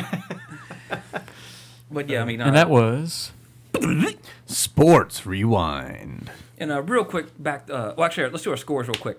Uh, on uh, if Superman two, the, the Donner Let's- cut. we know the Donner cut's better. I mean, that's hands down. You, you're gonna have to. Let's you- just So says you. No, I'm kidding. somebody out there is like, You're gonna have to actually, the Richard Lester version maintains the humor of the comic of the decade. Blah blah blah. Whatever, dude. Uh-uh, brother. Damn right. Never been here before. Uh, you, you're gonna have to get you know birth Yeah. scores, but I only get one, and I give it about an eight three. I liked Superman a lot. Awesome. I thought it was a good movie. I would give uh, the Donner cut. I mean, I'm sorry, the theatrical cut. I'd give it a five. It's just, I mean, and again on my scale, like five is kind of like, eh, I'll never watch it again. But it's not like you know, it's when you get below five on my score, it's like this is bad. Wow. But it could be good bad, or bad good. It just depends. But the Donner cut, I'd give an eight point five. It's so it's monumentally better, and it's just a shame that wasn't the version that we got to grow up on. I'm not gonna watch it then for sure. Yeah, I mean, don't. I mean, honestly, don't like, don't, don't bother. If you're gonna watch it, if you're gonna spend, you know, two hour, nearly two hours of your life, watch the Donner cut again. Get more out of it. And uh, real quick on Back to the Future, before we get to our special quiz uh, for our 50th episode, I was just gonna briefly talk about Man of Steel. I won't do any spoilers on this one. Uh, Except the ones I've already done. But um, I went in, of course, like I mentioned at the stop, the start of the podcast. I went into Man of Steel, like you know, Christopher Reeve is my Superman. Like I really don't think this guy can compare. I don't, you know, I I had high expectation, or high, let me rephrase that. I had low expectations for Man of Steel, but high hopes. Right. And honestly, it's probably the best damn Superman movie ever made. In my opinion, no, there's uh, the uh, from the other if you're people I know wrong? that have seen it that we I've talked about. Uh, it's pretty split. Like some people are just like, eh. Some are like, oh, it, you know, it's pretty polarizing. I guess I should say. Some don't like it at all. Some really like it. It doesn't. There's not that too many. It's like it's just like yeah, you know, kind of mid range. Is it your favorite movie this summer, or is it still Uh, Star Trek? I'm glad you brought that up because, of course, before I saw it, I want to mention on that one, so far this year, the best movie I've seen was Star Trek Into Darkness. Man of Steel has usurped Star Trek Into Darkness for me.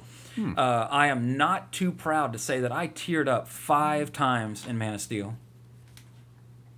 And I, by comparison, I teared up twice during the, uh, the Donner cut. Because there's a, there's a part of me that, as a child, my mom could vouch for this. You for just cry a lot. I'm just very emotional right now. It's that time of the month. TMSing.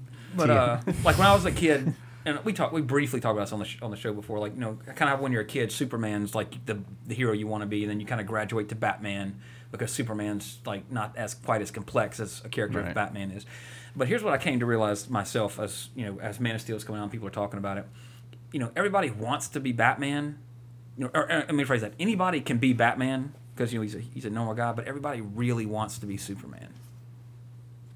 I hmm. mean, you, you, you, if you honestly had the choice, who would pick, you know, being a human over you can fly, you're invulnerable, blah blah blah. Not just that, but I mean, uh, of course, as a kid, growing up with Christopher Reeve as, you know, Han Solo, Indiana Jones, Superman, you know, I mean, as the the pantheon of heroes when you're growing up as a kid, Where's Matt Morgan? He's in there too. I didn't want to. I didn't want to list everyone. We'd I'd still be listening. But you know, when you're a kid, th- th- there's those characters that, that you latch onto. Like uh, uh, my brother loved Dragon Ball Z. God bless him. I, you know that was after my time. I didn't give a shit about it. Uh, I didn't either. but you know, he that, that he grew up loving. it. He still, you know, he still likes it. It's part of his Tim childhood. listens to these. He really likes that. Yep. And he's like six years younger than me, so that explains it. Uh, but I grew up loving Superman. So when I like in but like uh, in Superman one where he runs and he opens his shirt and it has that S under it. I mean, it still gives me it's like cool runnings. It gives me chills. Like thinking about the end. In all the original super the four quadrilogy movies, they all end the same way with him kind of like flying around the earth, like and he always looks at the camera and smiles and flies away. And now, of course, Christopher Reeve has passed away. Unfortunately, you know it's even a little more sentimental to me when every time I see that at the end of the movie because it's like you know he really is gone, but he, he he was such a good Superman and a part of my childhood. But again, like Man of Steel, it was probably the best movie, or it was the only movie that I can think of off the top of my head that brought me back to like watching a movie as a child. Like I was just like it was like watching my childhood play out, but as an adult. Like if you know what I'm saying, if that makes That's- any sense. That's deep stuff, true. I hope so. That's what we talk. That's what that's, that's, a what- That's what separates this podcast from all the others. Was talk your about- wife there to give you a hug? She didn't. Just She had no, cooties I went and at the saw time. it. She was all like, "Oh God, Henry Cavill's so I always. I always have trouble like because there's a lot of movies I've up. Mm-hmm. Like I watched that with Andrea, and I was Oh God, yeah. I was you know Toy trying Story to not, three. Yeah, Good I was thing it was in 3D because I was like sticking my finger under the glass, God, wiping these it away. glasses are dirty. Yeah, I need to clean these glasses. God, my, my allergies. But All uh, these tears are coming out of the glasses. but yeah, I mean, Man of Steel like hit me right in the fucking soul, like the child, not my my regular soul, but my childhood soul. uh, it, it it handled like everything of the character that Oh. made the original stand out to me as a child in such a good way. Excuse me, in such a mature way that in any, every time they showed Kevin Costner, I teared up because like, good God, he Oh, blew. yeah, he was yeah. fun, perfect casting. I would have made you cry then. The other day I went to the store and again, this is not the first time. I was looking for a General Lee Hot Wheel for you. Aw. And uh, what if I would have gave that to you like at the end of Man of Steel? you I didn't even know I, I was in the theater, overclipped. and I just gave it to It you like walked I'm off. walking, all of a sudden it rolls down the carpet like right at me, and I like you know movie shot. I follow it up, and you're just standing there. You just wink and walk away, and I'm just like you know I we, nod at away. each other. I walk away in that Tin Man outfit. It's really sad. Daniel was gonna be the Tin Man one year, and the costume was too small, and he tried it on only for me. Trey saw a lot, a lot more of me than he than he thought he was gonna see. Oh, he took a picture. I don't. I don't Oh even think oh I my have it. I don't, it might have been on your camera at that time. I don't even know if I had a camera, but it was one of the. Jesse, I couldn't stand straight up. ever. Wow. He was because it, it was it was hurting. It was like David Bowie in Labyrinth type. Like it Oh, was. jeez. Oh God! But anyway, hell did you find that? Some, you it- borrowed it or, or you? I yeah, I borrowed it from somebody because I was gonna be have the Tin Man. Yeah, we didn't have costumes. and it it ended up being Ghostbusters. I mean, I think I ended Was it up being the Ghost- Ghostbusters. Yeah, that was the year we went as the Thundercats. Yeah. And you, mm-hmm. yeah, Oh, that's funny. yeah, that was before Halloween was a big deal. right, right. You know, that was kind of the first. That was the year that kind of made it a big deal. or at least mm. to me, to where everybody started like, oh shit, like people really do like It's on. like make costumes and stuff. Mm. Uh, but yeah, the shit. it's not hot. but uh, yeah, man, it's- if you like, if you haven't seen this movie yet, and you like the original uh, Superman movies with Christopher Reeve, you what the fuck? Turn this off or keep listening to it as you're driving to the theater and go watch this movie. It is phenomenal. Uh, and again, there's mixed reviews out there, but to me, if you like the original, if you know Superman, Christopher Reeve especially as Superman has a special place in your heart in your childhood, this movie is going to hit the perfect chords that are just gonna make your odd guitars weep. Ain't nobody got time for that. There's always time for Superman. but uh, extremely well acted. Oh, I, ha- I, have to touch on this. One of the most iconic things of Christopher Superman is, is John Williams' score. I think he even won the Oscar for it. Hmm. Uh, everybody knows that. And I oh, still oh, yeah, get chills yeah, yeah. when I. I mean, that score is. You know, we always talk about the podcast when like the iconic scores for movies. I must say, Hans Zimmer. You know, I was a little. One part of me wanted to hear the John Williams score come up in the new one, but Hans Zimmer did a phenomenal job, kind of making his own score for the movie, and it was fantastic. And I can say it's not as iconic as the original. I don't think anything, you know, not many themes can be in that kind of ballpark as that. But his score for the movie is extremely good. And that's it for our Back to the Future because we got some other business to take care of on our 50th episode before we do the wrap up. So Oh, I'm ready. We're gonna do it now, huh? The quiz. Ask me the questions, Bridgekeeper. I'm not afraid. All right, really quick. I'm gonna refresh the rules, even though I explained to y'all. It's gonna be turn-based, so people can uh, play at home. So wait for the whole question before you answer. Give the listeners some time to answer, Give even to though guess. it's probably best you listen to all of the episodes before you play, because this one is more for them. Also, um, we rolled beforehand. Who went first? Me. Daniel, Daniel won the roll and chose to go first. Okay, and finally, who won the first quiz that we did? Uh, I did. had- At wasn't that episode twenty-five or something? No, we had the Willow the one. Willow like, one. The Willow And Oh, that was like third. I won on the double Jeopardy. That's Yeah. the only reason I won. Oh, Daniel. Or the won. final a Jeopardy. win's a win. That's A your favorite movie. You deserved it. And then we did, was it Ghostbusters? Yeah, we that's when we that was the other quiz we did. Where we wrote the questions to each other. Yeah, did we really keep score on that one though? I think we like did, and then we just stopped. 'cause The questions got ridiculous. Yeah. Well, this one we are keeping score. Not that that matters. I'm just saying that whether I win or lose, Yeah. scored points don't matter. I'm just covering myself either way. Who's line? Points. And it'll all end Yeah. on a bet. A million points. Question. million points to the winner. So we have a couple categories here, but I'm just gonna go in order, and y'all are just gonna answer. So Daniel's gonna go first. Gotcha. We're gonna start off with a Who Said It round. This is based on the first 50 episodes, including this one. I'm kidding. That's what you were right. It should be fresh. Yeah, that's what I was right. Yeah, it's very recent. Actually, all the questions are from this episode. just kidding. Okay, so Daniel, I guess I should play some dramatic music, huh? Just to kind of, you know, That, that's mood. your guys. make the mood. Dun, dun, dun, dun, dun, dun, dun, dun, dun, dun, dun, dun. Here we go. That's ruddy, mysterious. Okay, here we go. Yes, it's very uh, tense, tense. But it's actually the theme song playing in the background too. It's a tense version of the '80s theme song. Oh, Give that. interesting. Yeah. But anyways, okay. So, yep. Here, listen for a second.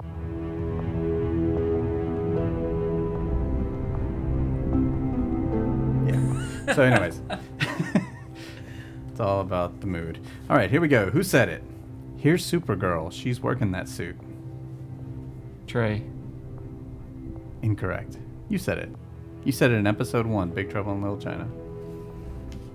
God dang. Supergirl. I would have guessed myself too. Yeah, I Like, don't even remember. I, didn't- don't even remember me saying that. All right, Trey. George Lucas takes his Bible. Oh, by the way, the Who said it is Daniel, Trey, Jesse, or, or somebody else. oh, Okay. okay. George Lucas takes his Bible and pees on it himself. Someone else. Wrong. You said that. Damn. We're sucking it, uh, um, us remembering uh, things. see, I could have. I could have. My first. no, I'm sorry. I'm sorry. I was reading the wrong one. You did say that in episode eight, Star Wars. two points. My bad. My bad. You Oh, get two yeah, yeah, points for that's right. correct answer. Oh shit! I didn't even give him a chance to steal. My bad. I it's. Oh, well, I, I thought I'm running this thing like I, th- I figured you didn't do it because there was only me or him. So it'll be yeah, you can steal it. Uh, Trey. That's a good point. No stealing on this one. Yeah. We'll steal in the future. Okay, so, Daniel. What kind of school allows kids to make silver bullets in school?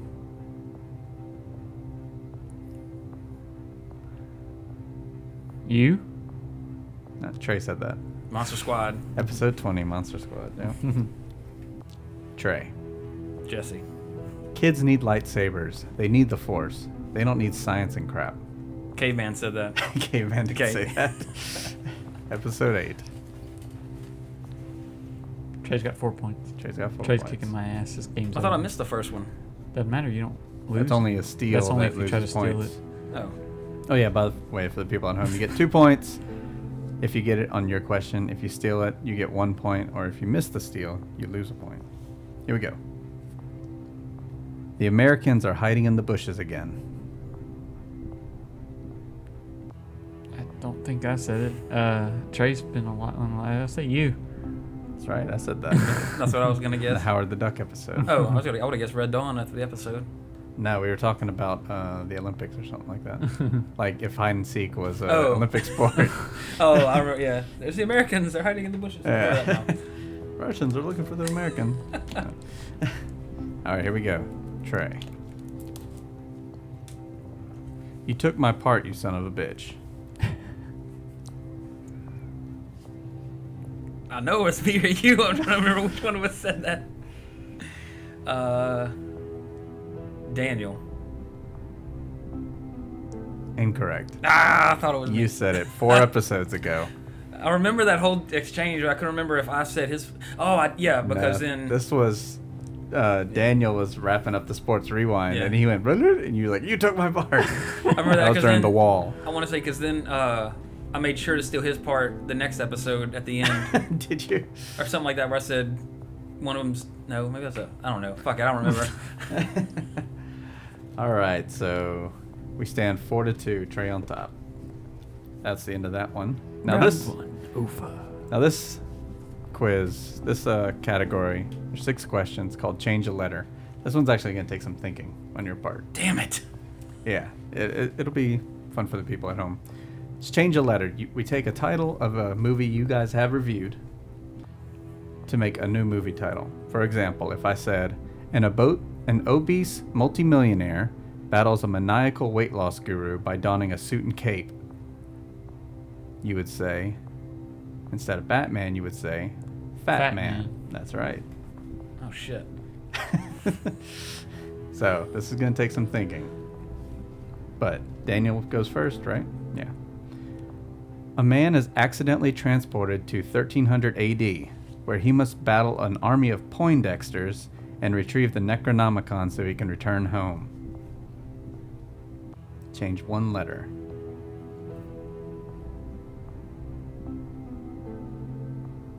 Do you know the movie?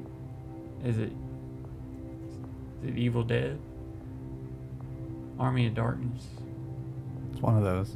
No, no, it's, Ar- it's Army. Of, it's Army of Darkness, but read it out again to me. A man is accidentally transported to 1300 AD, where he must battle an army of Poindexters and retrieve the Necronomicon so he can return home. No idea. Army of Dark Nerds. I don't, I don't know, but that's two letters. It's a, it's a lot. Steel. Steel. Army of Dorkness. That's right. Uh, Trey got a point for steel. Good job. All right. After failing to get some power converters for his hot rod, a boy decides to leave his home planet with the help of a smuggler that drove a 1960 Ford Falcon.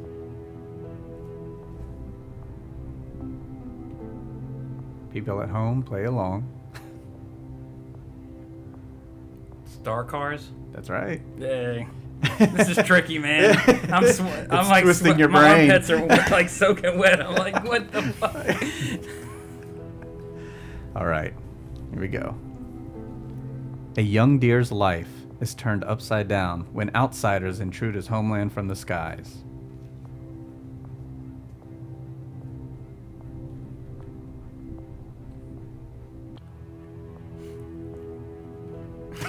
I, I saw Trey's Oh, like man, reaction. You literally saw the ah! light bulb go off.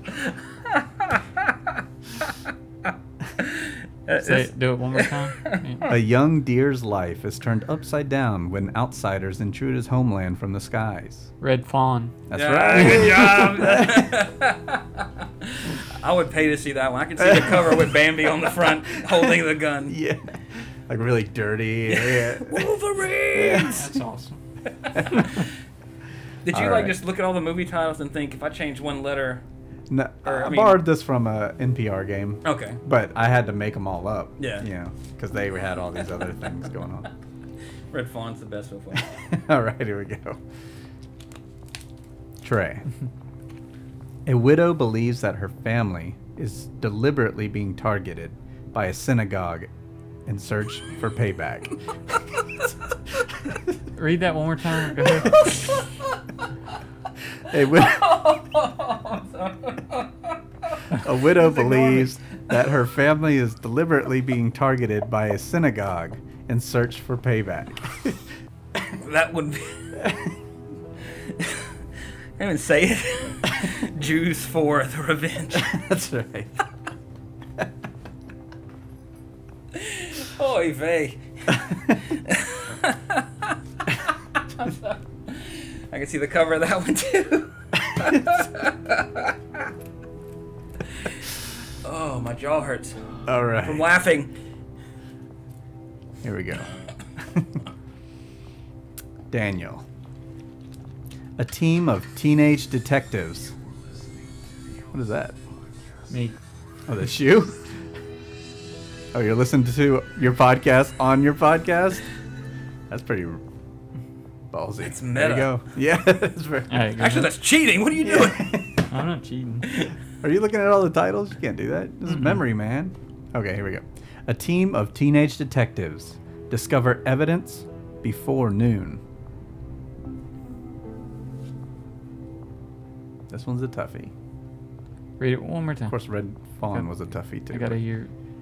A team of teenage detectives discover evidence before noon.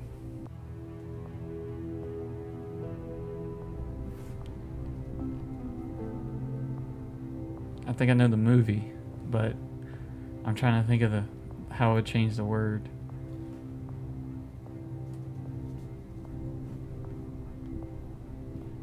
This one's a tough one. Um, Trey's still I'm thinking. lost. I'm trying I, to think. I don't of, like, want to think of the.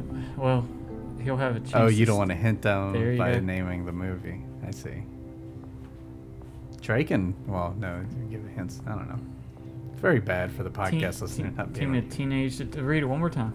A team just of to- teenage detectives discover evidence before noon. I'm trying to think where you would change the letter. That's the only. It's the Breakfast Club, but I don't. You can do this, Daniel. Because you're behind, I gotta. I didn't know the movie, so I won't try to steal it. I, I don't know. Because mm. Brick. I'm trying to think of detective with club. Like a, another little saying for a detective or a group of them. They discover evidence before noon. Clue. Yes, Oh. but I'm not giving you the steal Yeah, because you said I, you won't want it. it. It would be unfair because I didn't know the movie. Yep, the breakfast clue. I was, I was thinking of the. Monster Damn. Squad. I was like, what, teen, what other? Where else were there teenage detectives? I kept focusing on Oh, the wrong right, part, right, right. the fake part instead of the real part. That's a good point. All right. Clever Trey. girl. A couple invests in a bee farm that turns out to be a financial nightmare. The honey pit. That's right. oh cover man, that one, too. Daniel. They're gonna. Demolished.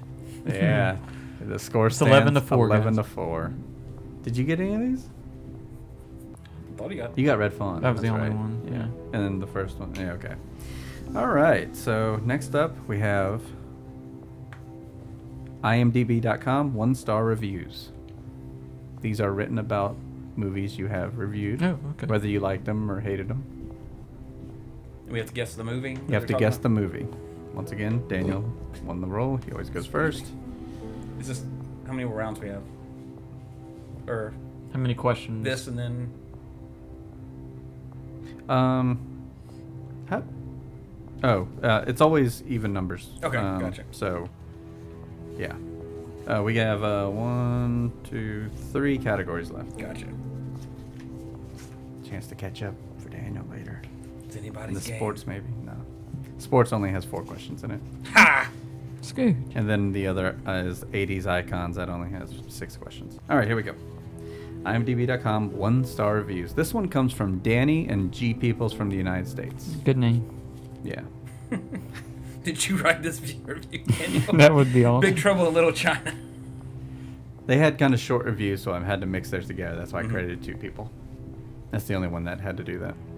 Anyway, here we go.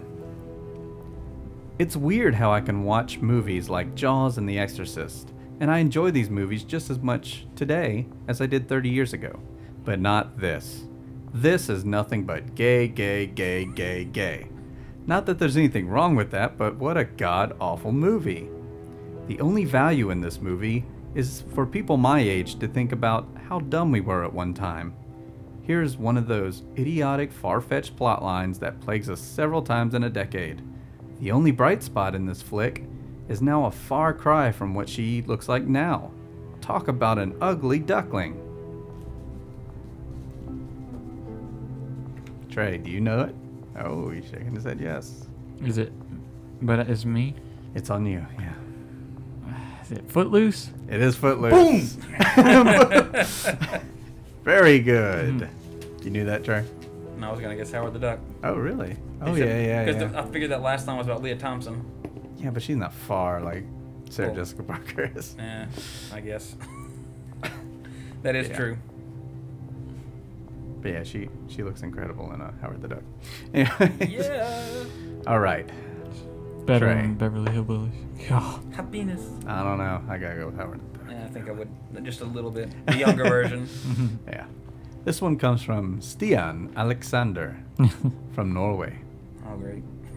Here we go. 7.9? Really? no, I'm not gonna do it. With you. I couldn't have paid attention if you did that. Okay, no accent. 7.9. Really? I'm still amazed I actually made it to the end of this movie without throwing my TV out the window. this was beyond crap. Unbelievable.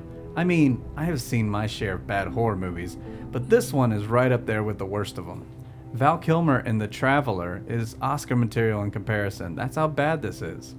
What do you do when your best friend that suddenly turned to a zombie attacks you and drives a pencil through your ankle? You do the only reasonable thing anyone would do take a nap, of course. Oh, that one's easy. Evil Dead. Very good. Damn it. Yeah, that one's too full of hints. But, okay. Daniel. dum dum dum. I wonder if the score would be different if he lost the role. Mhm. If he chose to go second. Could these, be. These are just randomly selected. This one comes from Terrence303 from the UK. No accent. Here we go. Think Mortal Kombat with unimaginative characters. I loathe this piece of unimaginative rubbish. Damn, I think a 16-year-old could have could write this better than I've had better dreams than this movie.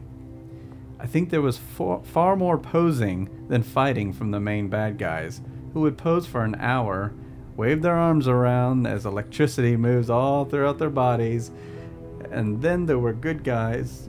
Okay, I'm reading this just the way he wrote it. Yeah. Then, when the good guys are making their escape, they would chase them, or then having a jumping sword fight for an hour.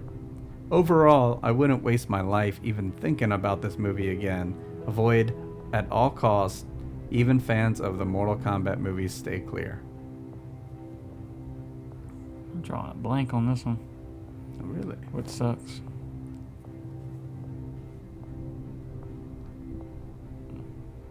Trey knows it. I know. you- Damn. I didn't until halfway through it. Oh, really? Hmm. Remember, these are all movies you have reviewed. There's only 50 choices or 49. I know, but how many fit this Yeah. Mortal Is- is Kombat it- like? Is it Big Trouble? Mm-hmm. It is Big Trouble in Little China. Ding ding. Because all the time I'm thinking like, okay, heroes striking poses, Master of the Universe, and you're like, and light, and electricity. Electricity is that's what got keyed me it too. off. Yeah. When you said Mortal Kombat, I'm like, what did we Me had too. that I had was like, like what the hell? Yeah. It's even close to Mortal Kombat. Well, but that's that is- Terrence 303 from the UK. So, thanks for writing that. He's review for wrong, us. by the way. Are you sure Daniel didn't write A lot that of these one? people are wrong. Yeah. I should have wrote exactly his words. Just took it straight from the episode. All right, here we go. This is from Shutterbug Iconium from Turkey. Lord. Here we go for Trey. We got action, action, stupid, unrealistic action. Hollywood action roles where the hero's shirt is ripped off in the first reel so you can see how much time he has been spending at the gym to impress our rusty eyes. This is a usual preposterous Rambo action. Hollywood has always done this. It's been about 20 years since the movie was made, and I wonder whether America has even seen such fictional heroes. For example, why such a hero did not save the Twin Towers by himself. I can only laugh. Finishing off the terrorists who are intellectually developed, who work with clockwork precision. You think of the rest. Die Hard. Yeah. At first, I was leaning towards Predator when he was like That's with the his same shirt thing ripping I was off, doing, and then yeah. like, okay, wait, no, no, that can't be Predator. What could it be? Yep, yep, yep. All right. Daniel.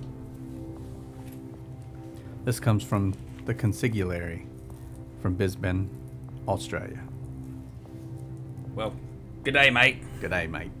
Thanks for writing this one star review. Look. No, I'm not gonna. Okay. Look, I rented this film because I knew it was rated 94 on the IMDb Top 250. I guess the fact I had such high expectations removed any chance of me liking this film. I felt it was utter trash. There was one, there was very little I could say that was even mildly amusing here. W- much of one actor's lines were about as effective as if he would have tried to play a slim, short, well spoken Englishman. There was a pathetic hero. I felt no affinity towards him whatsoever. The short, bald guy managed to do only one thing annoy the crap out of me. Overall, the story was boring, the writing was lame, the main characters were one dimensional, and I failed to understand how anyone could warm up to them. The only scenes I found interesting and even enjoyable were those involving the kid. In short, a major disappointment, and yet another example of a film that, in my view, has no business being on the IMDb Top 250 list. You know it? I have a guess, but I'm I'm, not- I'm not like sure it. on it. I'm leaning towards something, put it that way, but Since Daniel's behind him, what movies have a short, bald guy, a kid, uh, a guy that's not slim, short, and well spoken? and it it was his opinion that the hero's pathetic, but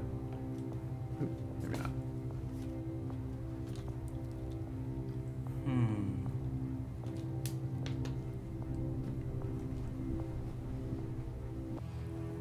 Seems like Daniel knew all of Trey. Princess Bride? That's correct. Was that where you were leaning? I was leaning towards The Shining. Oh, Damn really? it. I would have did pretty well if we would have switched this episode. Or this. Look, damn it. About to break your computer. I'm sorry. I didn't realize they meant, sh- you know, because Black Guy was kind of short, and you know, and then like the kid was like the only thing, like, eh. Oh, he- right. You saying I figured it for be on that high on that. I didn't honestly didn't know Princess Bride was that high on the top 250. I would assume. So I, I kind of thinking. I, I mean, instant thought process was what's some more of the more highbrow stuff that we've done, so to speak, quote unquote. Right, right. So I was like, Platoon, but that, there's no short dude or kids in Platoon. What's another like good like universally good movie that we've done? And like Shining could be up there. It sort of Princess fits. Bride. All right. Oh, and that dude can go suck a big fat fucking dick because he's totally wrong about the Princess Bride. One of the best movies ever. All right. This guy, um, I'm not going to say his name because his name is related in some sort of Oh, way. to the char- to the Yet movie. he gave this movie a one star review. but he's based his IMDb profile on a character from it. So here we go. Bad film. That's it. that was it. Go. no. The entire show focused on revenge, one of the worst parts of human nature, and was totally 100% against the grain of the ideals of the characters. It still had good acting and special effects, but for me, the story was desecration. It was a very interesting film. If you could forget that the characters are supposed to be kind and loving and not warmongers, I would still rather watch this than most crap that Hollywood puts out. But it is, and always will be, at the bottom of my film list of this genre. God, that was tough.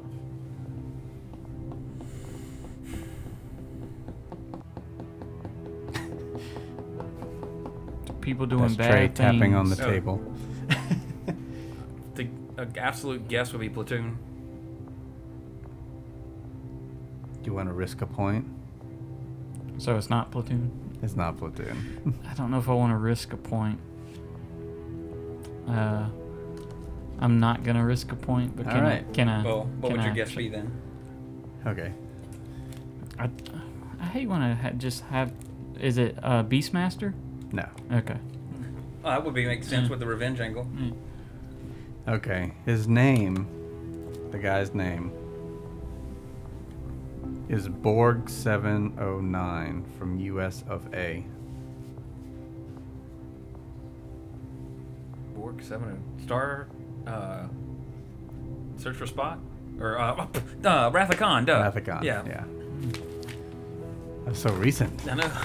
I didn't expect it to be like two weeks ago. coming. All right. Makes sense now. Score is 15 to 10. That's not as bad as it was looking last time. Hmm. Now we move on to sports knowledge. Four questions here. In episode 37, The Beastmaster, Miami Heat was on a streak. How many was the streak at the time we recorded? Fuck me. That's, that's the question for me. But the sucky thing about it is, I'm gonna get close. If I don't get it, it's gonna be really close, and then he. How can about potent- this? I'm not gonna steal because 'cause I you're don't know it. under. I'm gonna say within two. Either way, Twenty-seven. no. It was 22. Oh, damn it! That must have been I what didn't they even ended get a up chance to winning. steal. Gosh. I hate losing at sportsmen. That's Yeah, yeah. Here we go. That's not like one you could just pull from your brain. Like, oh yeah, we recorded that on this date. The streak was at this. Well, I would have That's why talked it's about it though. I would have difficult. remembered. Yeah, that. exactly. that- yeah, exactly. I should have. saying it. That that was stupid. I should have got that. Mm. Don't beat yourself up over it. Yeah, it's okay. In episode 32, The Princess Bride, we covered the NFL player strike. What week did the replacement players start? Fudge. That's when you have to get right because there's only so many weeks. So we're not doing. Huh? We're not doing. Um, You could still. yeah, After but he didn't try to steal me. Yeah, because I knew I didn't know it. That's what Okay. I was, I was Yeah, telling yeah, Like, I'm not gonna try to steal that. it because I'm not even I gonna think I guess. 'cause know don't- it, but we'll see. My guess, I want. Uh, I think it's. I have two numbers in my head. I, I'm pretty sure it's one of the two, but the one I'm going to guess. My first instinct was seven, week seven, What was your second? six. Seven's wrong. I guess six was too. Maybe. I don't want to say because Daniel Oh, shit, yeah. may be going for the steal here. Uh, I don't know it enough. I don't know the chance enough. You I'm not gonna steal, but I'm. No, I'm not gonna Okay. go. I would say week three. Week three, they took off.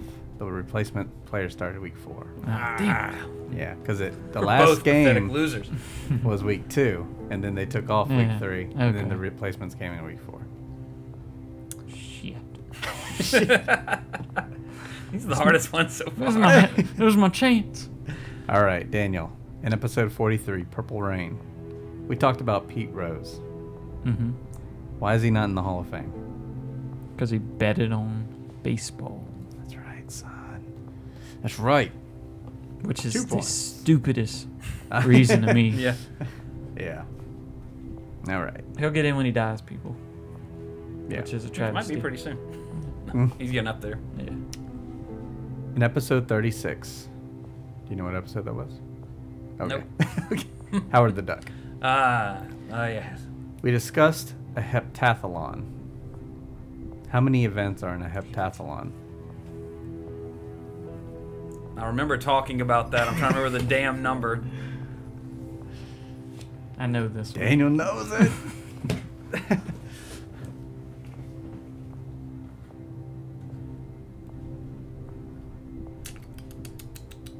I think the answer is one of the numbers I said for the last one. uh, damn, which? Because I want to say I, on that episode, I guessed what how many that was, and it was the one that I didn't guess. So now I'm trying to remember which one was the one I didn't guess. Seven. yep, seven. Good Because I, I want to say I guessed six on the episode, and I remember you Five said point seven. difference. This last round's going to be difficult. It, it kind of got gradually harder as we went along. Are these just random pictures, or are they like? Those Cause that's like me from Halloween, and then that's just Dan with his long hair. Yeah, that's it. Hmm just checking. All right. Here we go. Still a close game. Anybody's game. It's still sport. It's not sports, right? It's a different It's not. category. These are 80s icons. Okay, there we go. These are 80s icons based on our episodes. And you'll see all the formats the same. Mhm. But the actor will change.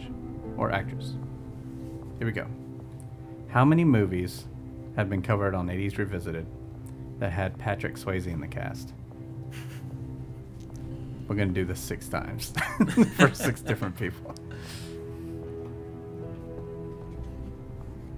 People at home, Play this is the hardest one to play along with, unless you've heard every episode. Or if you're actually looking at it on iTunes right now and you're It just might scrolling be easy. it might be easy. This is the hardest game to steal from for sure. But let's see. I, I think I know it, but I'm I may be missing a move. I'm gonna go with two. I have two. Yeah. Okay, yeah. Name them. Red Dawn and abortion dancing. Abortion dancing. You are correct. Now again, these are my counts, judging from the list on Yeah. I, on iTunes or Stitcher, where you can find 80s Revisited. With, of Good course, you plug found it. right You're there. listening to it. All right. I find Stitcher works better if you don't have it downloaded to your phone. Personally, just for a quick tip for those out there. oh yeah, yeah, yeah, yeah. When I'm on the road, Stitcher. Yeah. Okay.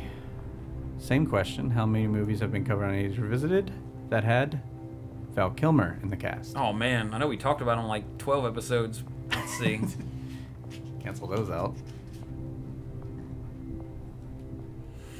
Hmm. The hosts are thinking.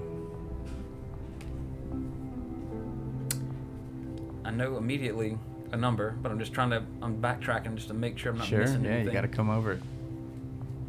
Now, again, these are my counts, so you can dispute them if you go over my number. But uh, I'm pretty sure you won't. Kilmer, Kilmer, Kilmer. Val Kilmer. Uh, I hope- I'm gonna say the same thing Daniel said. I hope I'm not missing one, but I want to say it was two. That's correct. Top Gun and Willow. That's right. I was so worried. I was like, what else? We talked about him so much, but what else? Sorry. Oh. All right, Daniel. Same question for Tom Hanks.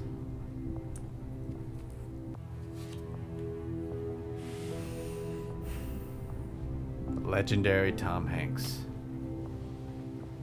Star of such films as Saving Private Ryan, Right.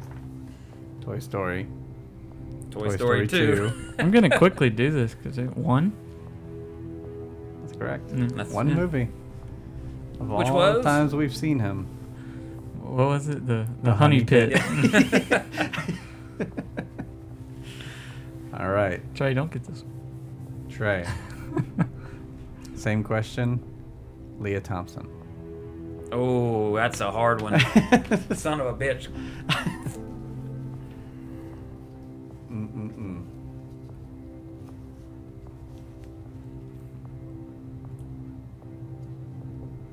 Three. Can you name them? Jaws 3, Howard the Duck, and Red Dawn. Six. Oh, I I didn't get a chance to steal. Oh, I'm sorry. I did rob you of the chance. I wouldn't have stole it because. How about this? Well, okay, you wouldn't have stole it? You don't think so? I, what did you just say? What are the ones you just say? Jaws three, Howard the Duck. I and wouldn't have said Jaws three. I would have forgot that. Dawn. I would have Oh. said five. I think for the Back to the Future. movie. Oh, that Yeah. son of a bitch.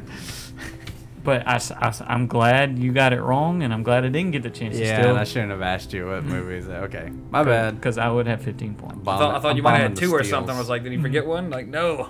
yeah, it's Damn, six total. she must No. be the most popular person on the show. I would have. I would have forgot that one. Damn you, that girl that played Jennifer first. All right. Not her, not Jennifer, because it wasn't Jennifer. She was. No, that was she the was Shue. the She was the mom. mom. Yeah, duh, never mind. Sorry, girl who played Jennifer first. If I would have asked uh, Elizabeth Shue, there you go. Yeah. Okay, here we go.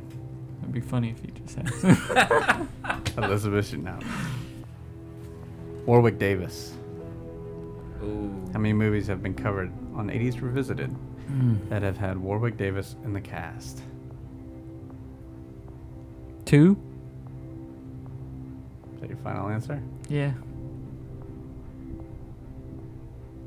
Guess I'll allow for steal since you reminded me. Oh, so two is actually wrong. Two is actually wrong.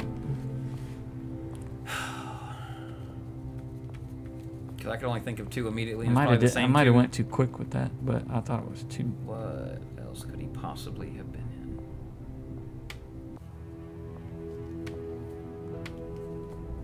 The thing is, is you try to steal and then go one more. And No, I- I'm gonna cut him off. Uh, the answer, I would guess three, but I'm not going to do a steal because I don't.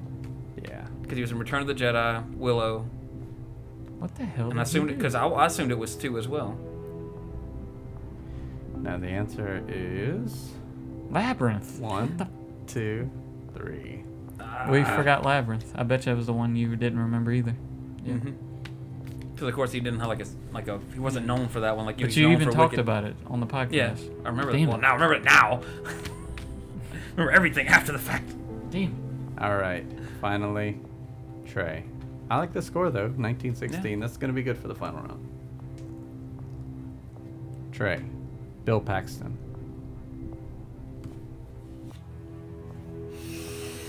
Hmm. How many movies have been covered on 80s Revisited that had Bill Paxton in the cast?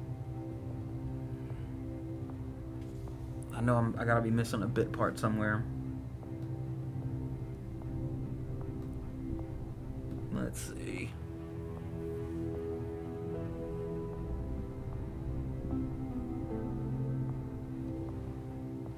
I will say, for the sake of time, Sure. damn it. I'm just thinking back as fast as possible. Uh, Real quick, we can always split this and have three podcasts. You just have one thing called the quiz. Oh. If, if you want Bonus to. episode? Yeah, like a bonus. We'll see. No, Uh, let's say. I'll throw off the whole idea. Well, then again, we did do one flashback already. Let's do. Uh, let's say. Damn it! I'm gonna go with two. That's what I think. Which two? Or No I guess Steal I got- or- Nah, you got it right. Uh, Which okay, two? Weird Science and Terminator. Weird science. We I didn't didn't do do No, weird it's like Weird not. science. Oh, I'm sorry. Aliens. God. Because when the first time he said his name, I immediately thought of him as Chet, and was like, "Wait, wait, yeah, Weird Science. Uh, We talked about. it, We haven't done it yet." Trey gets Yeah. two. Trey gets two. Final, almost final score. 21-16. It's not now we game over yet, final. man. All right, put up your bets. Is there like a topic, or like, do we get the category or the format? Um, I didn't write a topic, but the topic's pretty much about the podcast. yeah. yeah, it's not about the movies, really. It's about the podcast. Oh, are you doing some math, or are you just showing me in secret? Okay. oh, he's telling you how much you wagered. Yeah, which I know his. He's locked in, so you could just go ahead and tell me, and I'll say. It's. I mean, just like Jeopardy, right? I mean, Mhm. you, you, if you get it wrong, you lose that much. If you get it right, you win that much. Mhm. I mean, we each get one question, or is it one question we each It's answer? one question. You're gonna write down the answer, and I'll read them. Which uh. I'll show you my phone like Yeah, there you go. Uh, fuck it, twenty-one. All right, Trey's all in with 21. Daniel's all in with 16. Oh, I like this. So whoever gets this, Wins. well, if y'all both get it, I should Trey wins. I really did. well, you might both That way get if it. we both get it It's- wrong, I would win. I didn't think this was a hard question, but Oh, Well, we'll you know, see. But then again, brain a- farts. as I'm writing these, you know, Yeah. I thought they were all kind of easy, but whatever. Here we go. Till you're on this end of the mic. I know, I know, it's different. How many episodes of 80s Revisited covered exactly two movies in one episode?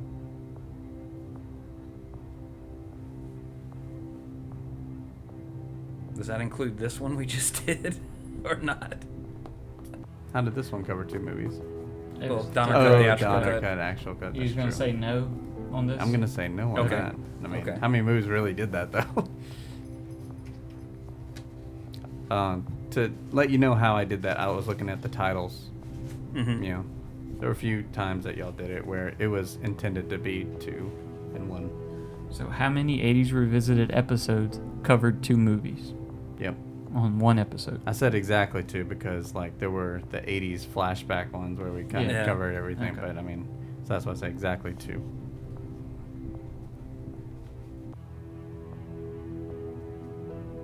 The hosts are thinking. I don't really remember. How about you at home? We're still you thinking? thinking. Oh, I know what you're thinking about. You're looking at that McDonald's, aren't you? Off to the right there. But don't turn in. Keep going. Just keep driving. You, you want to hear this? You don't want to be interrupted by the drive-through. Well, Yeah. Can I take your order? They're gonna make you turn it down, and no one's gonna like that. And- I mean, besides, you're gonna be late for work. Better hurry up. Talking to the drivers, anyways. All right. Does this count ones that we might have done two, and then like they were split into separate episodes, or like one episode, two movies? Final product. Looking at the titles, this is how I got the answer. Okay. I don't remember production. I I'm maybe missing. Something. Yeah. but it was worth a shot. Worth a shot. I think I'm missing. God, I don't remember. I'm just trying to remember the structure of. Um, there's this one that I can't remember if it's a separate episode or it was one episode.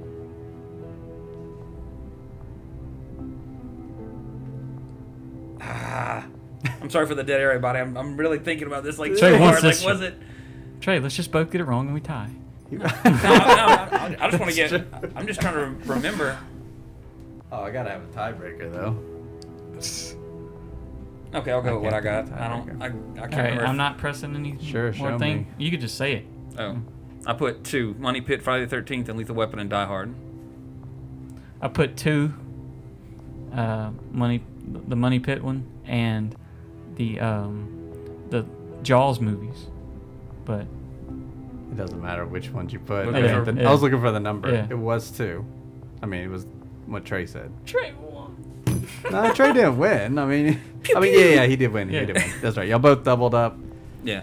Trey won 42 to 32. The ones I which one rem- was it, though? What?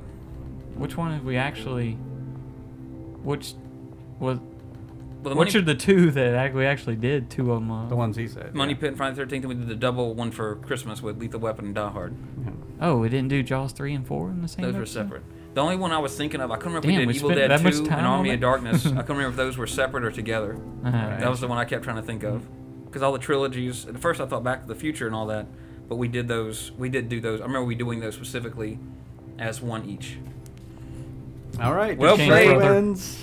Ends with a handshake. That's good. Let's go for the Wait to see what's going to happen at the parking lot. All right, dude.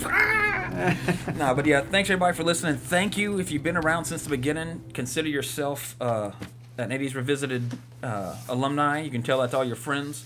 Send us your email address. We'll send you a certificate via email you can print out and hang on your wall. Uh, but seriously, we appreciate it. We have nothing but fun things when we do this podcast. We enjoy it. That's why we do it. Take our free time away from our wives and Daniel's child to come here and talk about some good movies, some bad movies. I'm a bad father.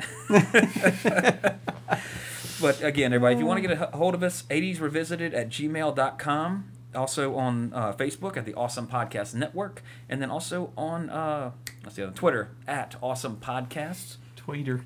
And don't forget, Geekly Dose is back. They're doing episodes. Uh, they don't have a, an exact set schedule. Excuse me. Keep checking the Facebook page as well as iTunes because they pop up. Uh, in fact, after we recorded, I think the uh, last episode, the next day one popped up. So they're coming, and uh, I want to say the next one's supposed to be uh, part one of their E3 coverage. So definitely looking forward to that. They did a great job last year with that. And then come back next week as we start the next. Uh, what's fifty? Like sil- what's that? Silver. Bicentennial. Oh. Gold. Oh yeah, bic- yeah. The second beginning, the beginning of the second bicentennial era of 80s Revisited, which will come to be known as the golden age of 80s Revisited, perhaps, perhaps not. As we dis- as we go to the wilderness, wilderness, Bicentennial was 200. Oh, my Like- bad. Yeah, you're right. Why did I say that? I don't half, know. cent- I don't know, half centennial. whatever, half a century. Wh- Whatever you, you get the picture, everybody. But we'll see you next week when we talk about Ernest goes to camp. So we'll see you then, everybody. Till next time, I'm Trey Harris. Dan Santangelo. Bicentennial man. Jesse Seidule. Cowabunga, everybody. Ah, Oscar.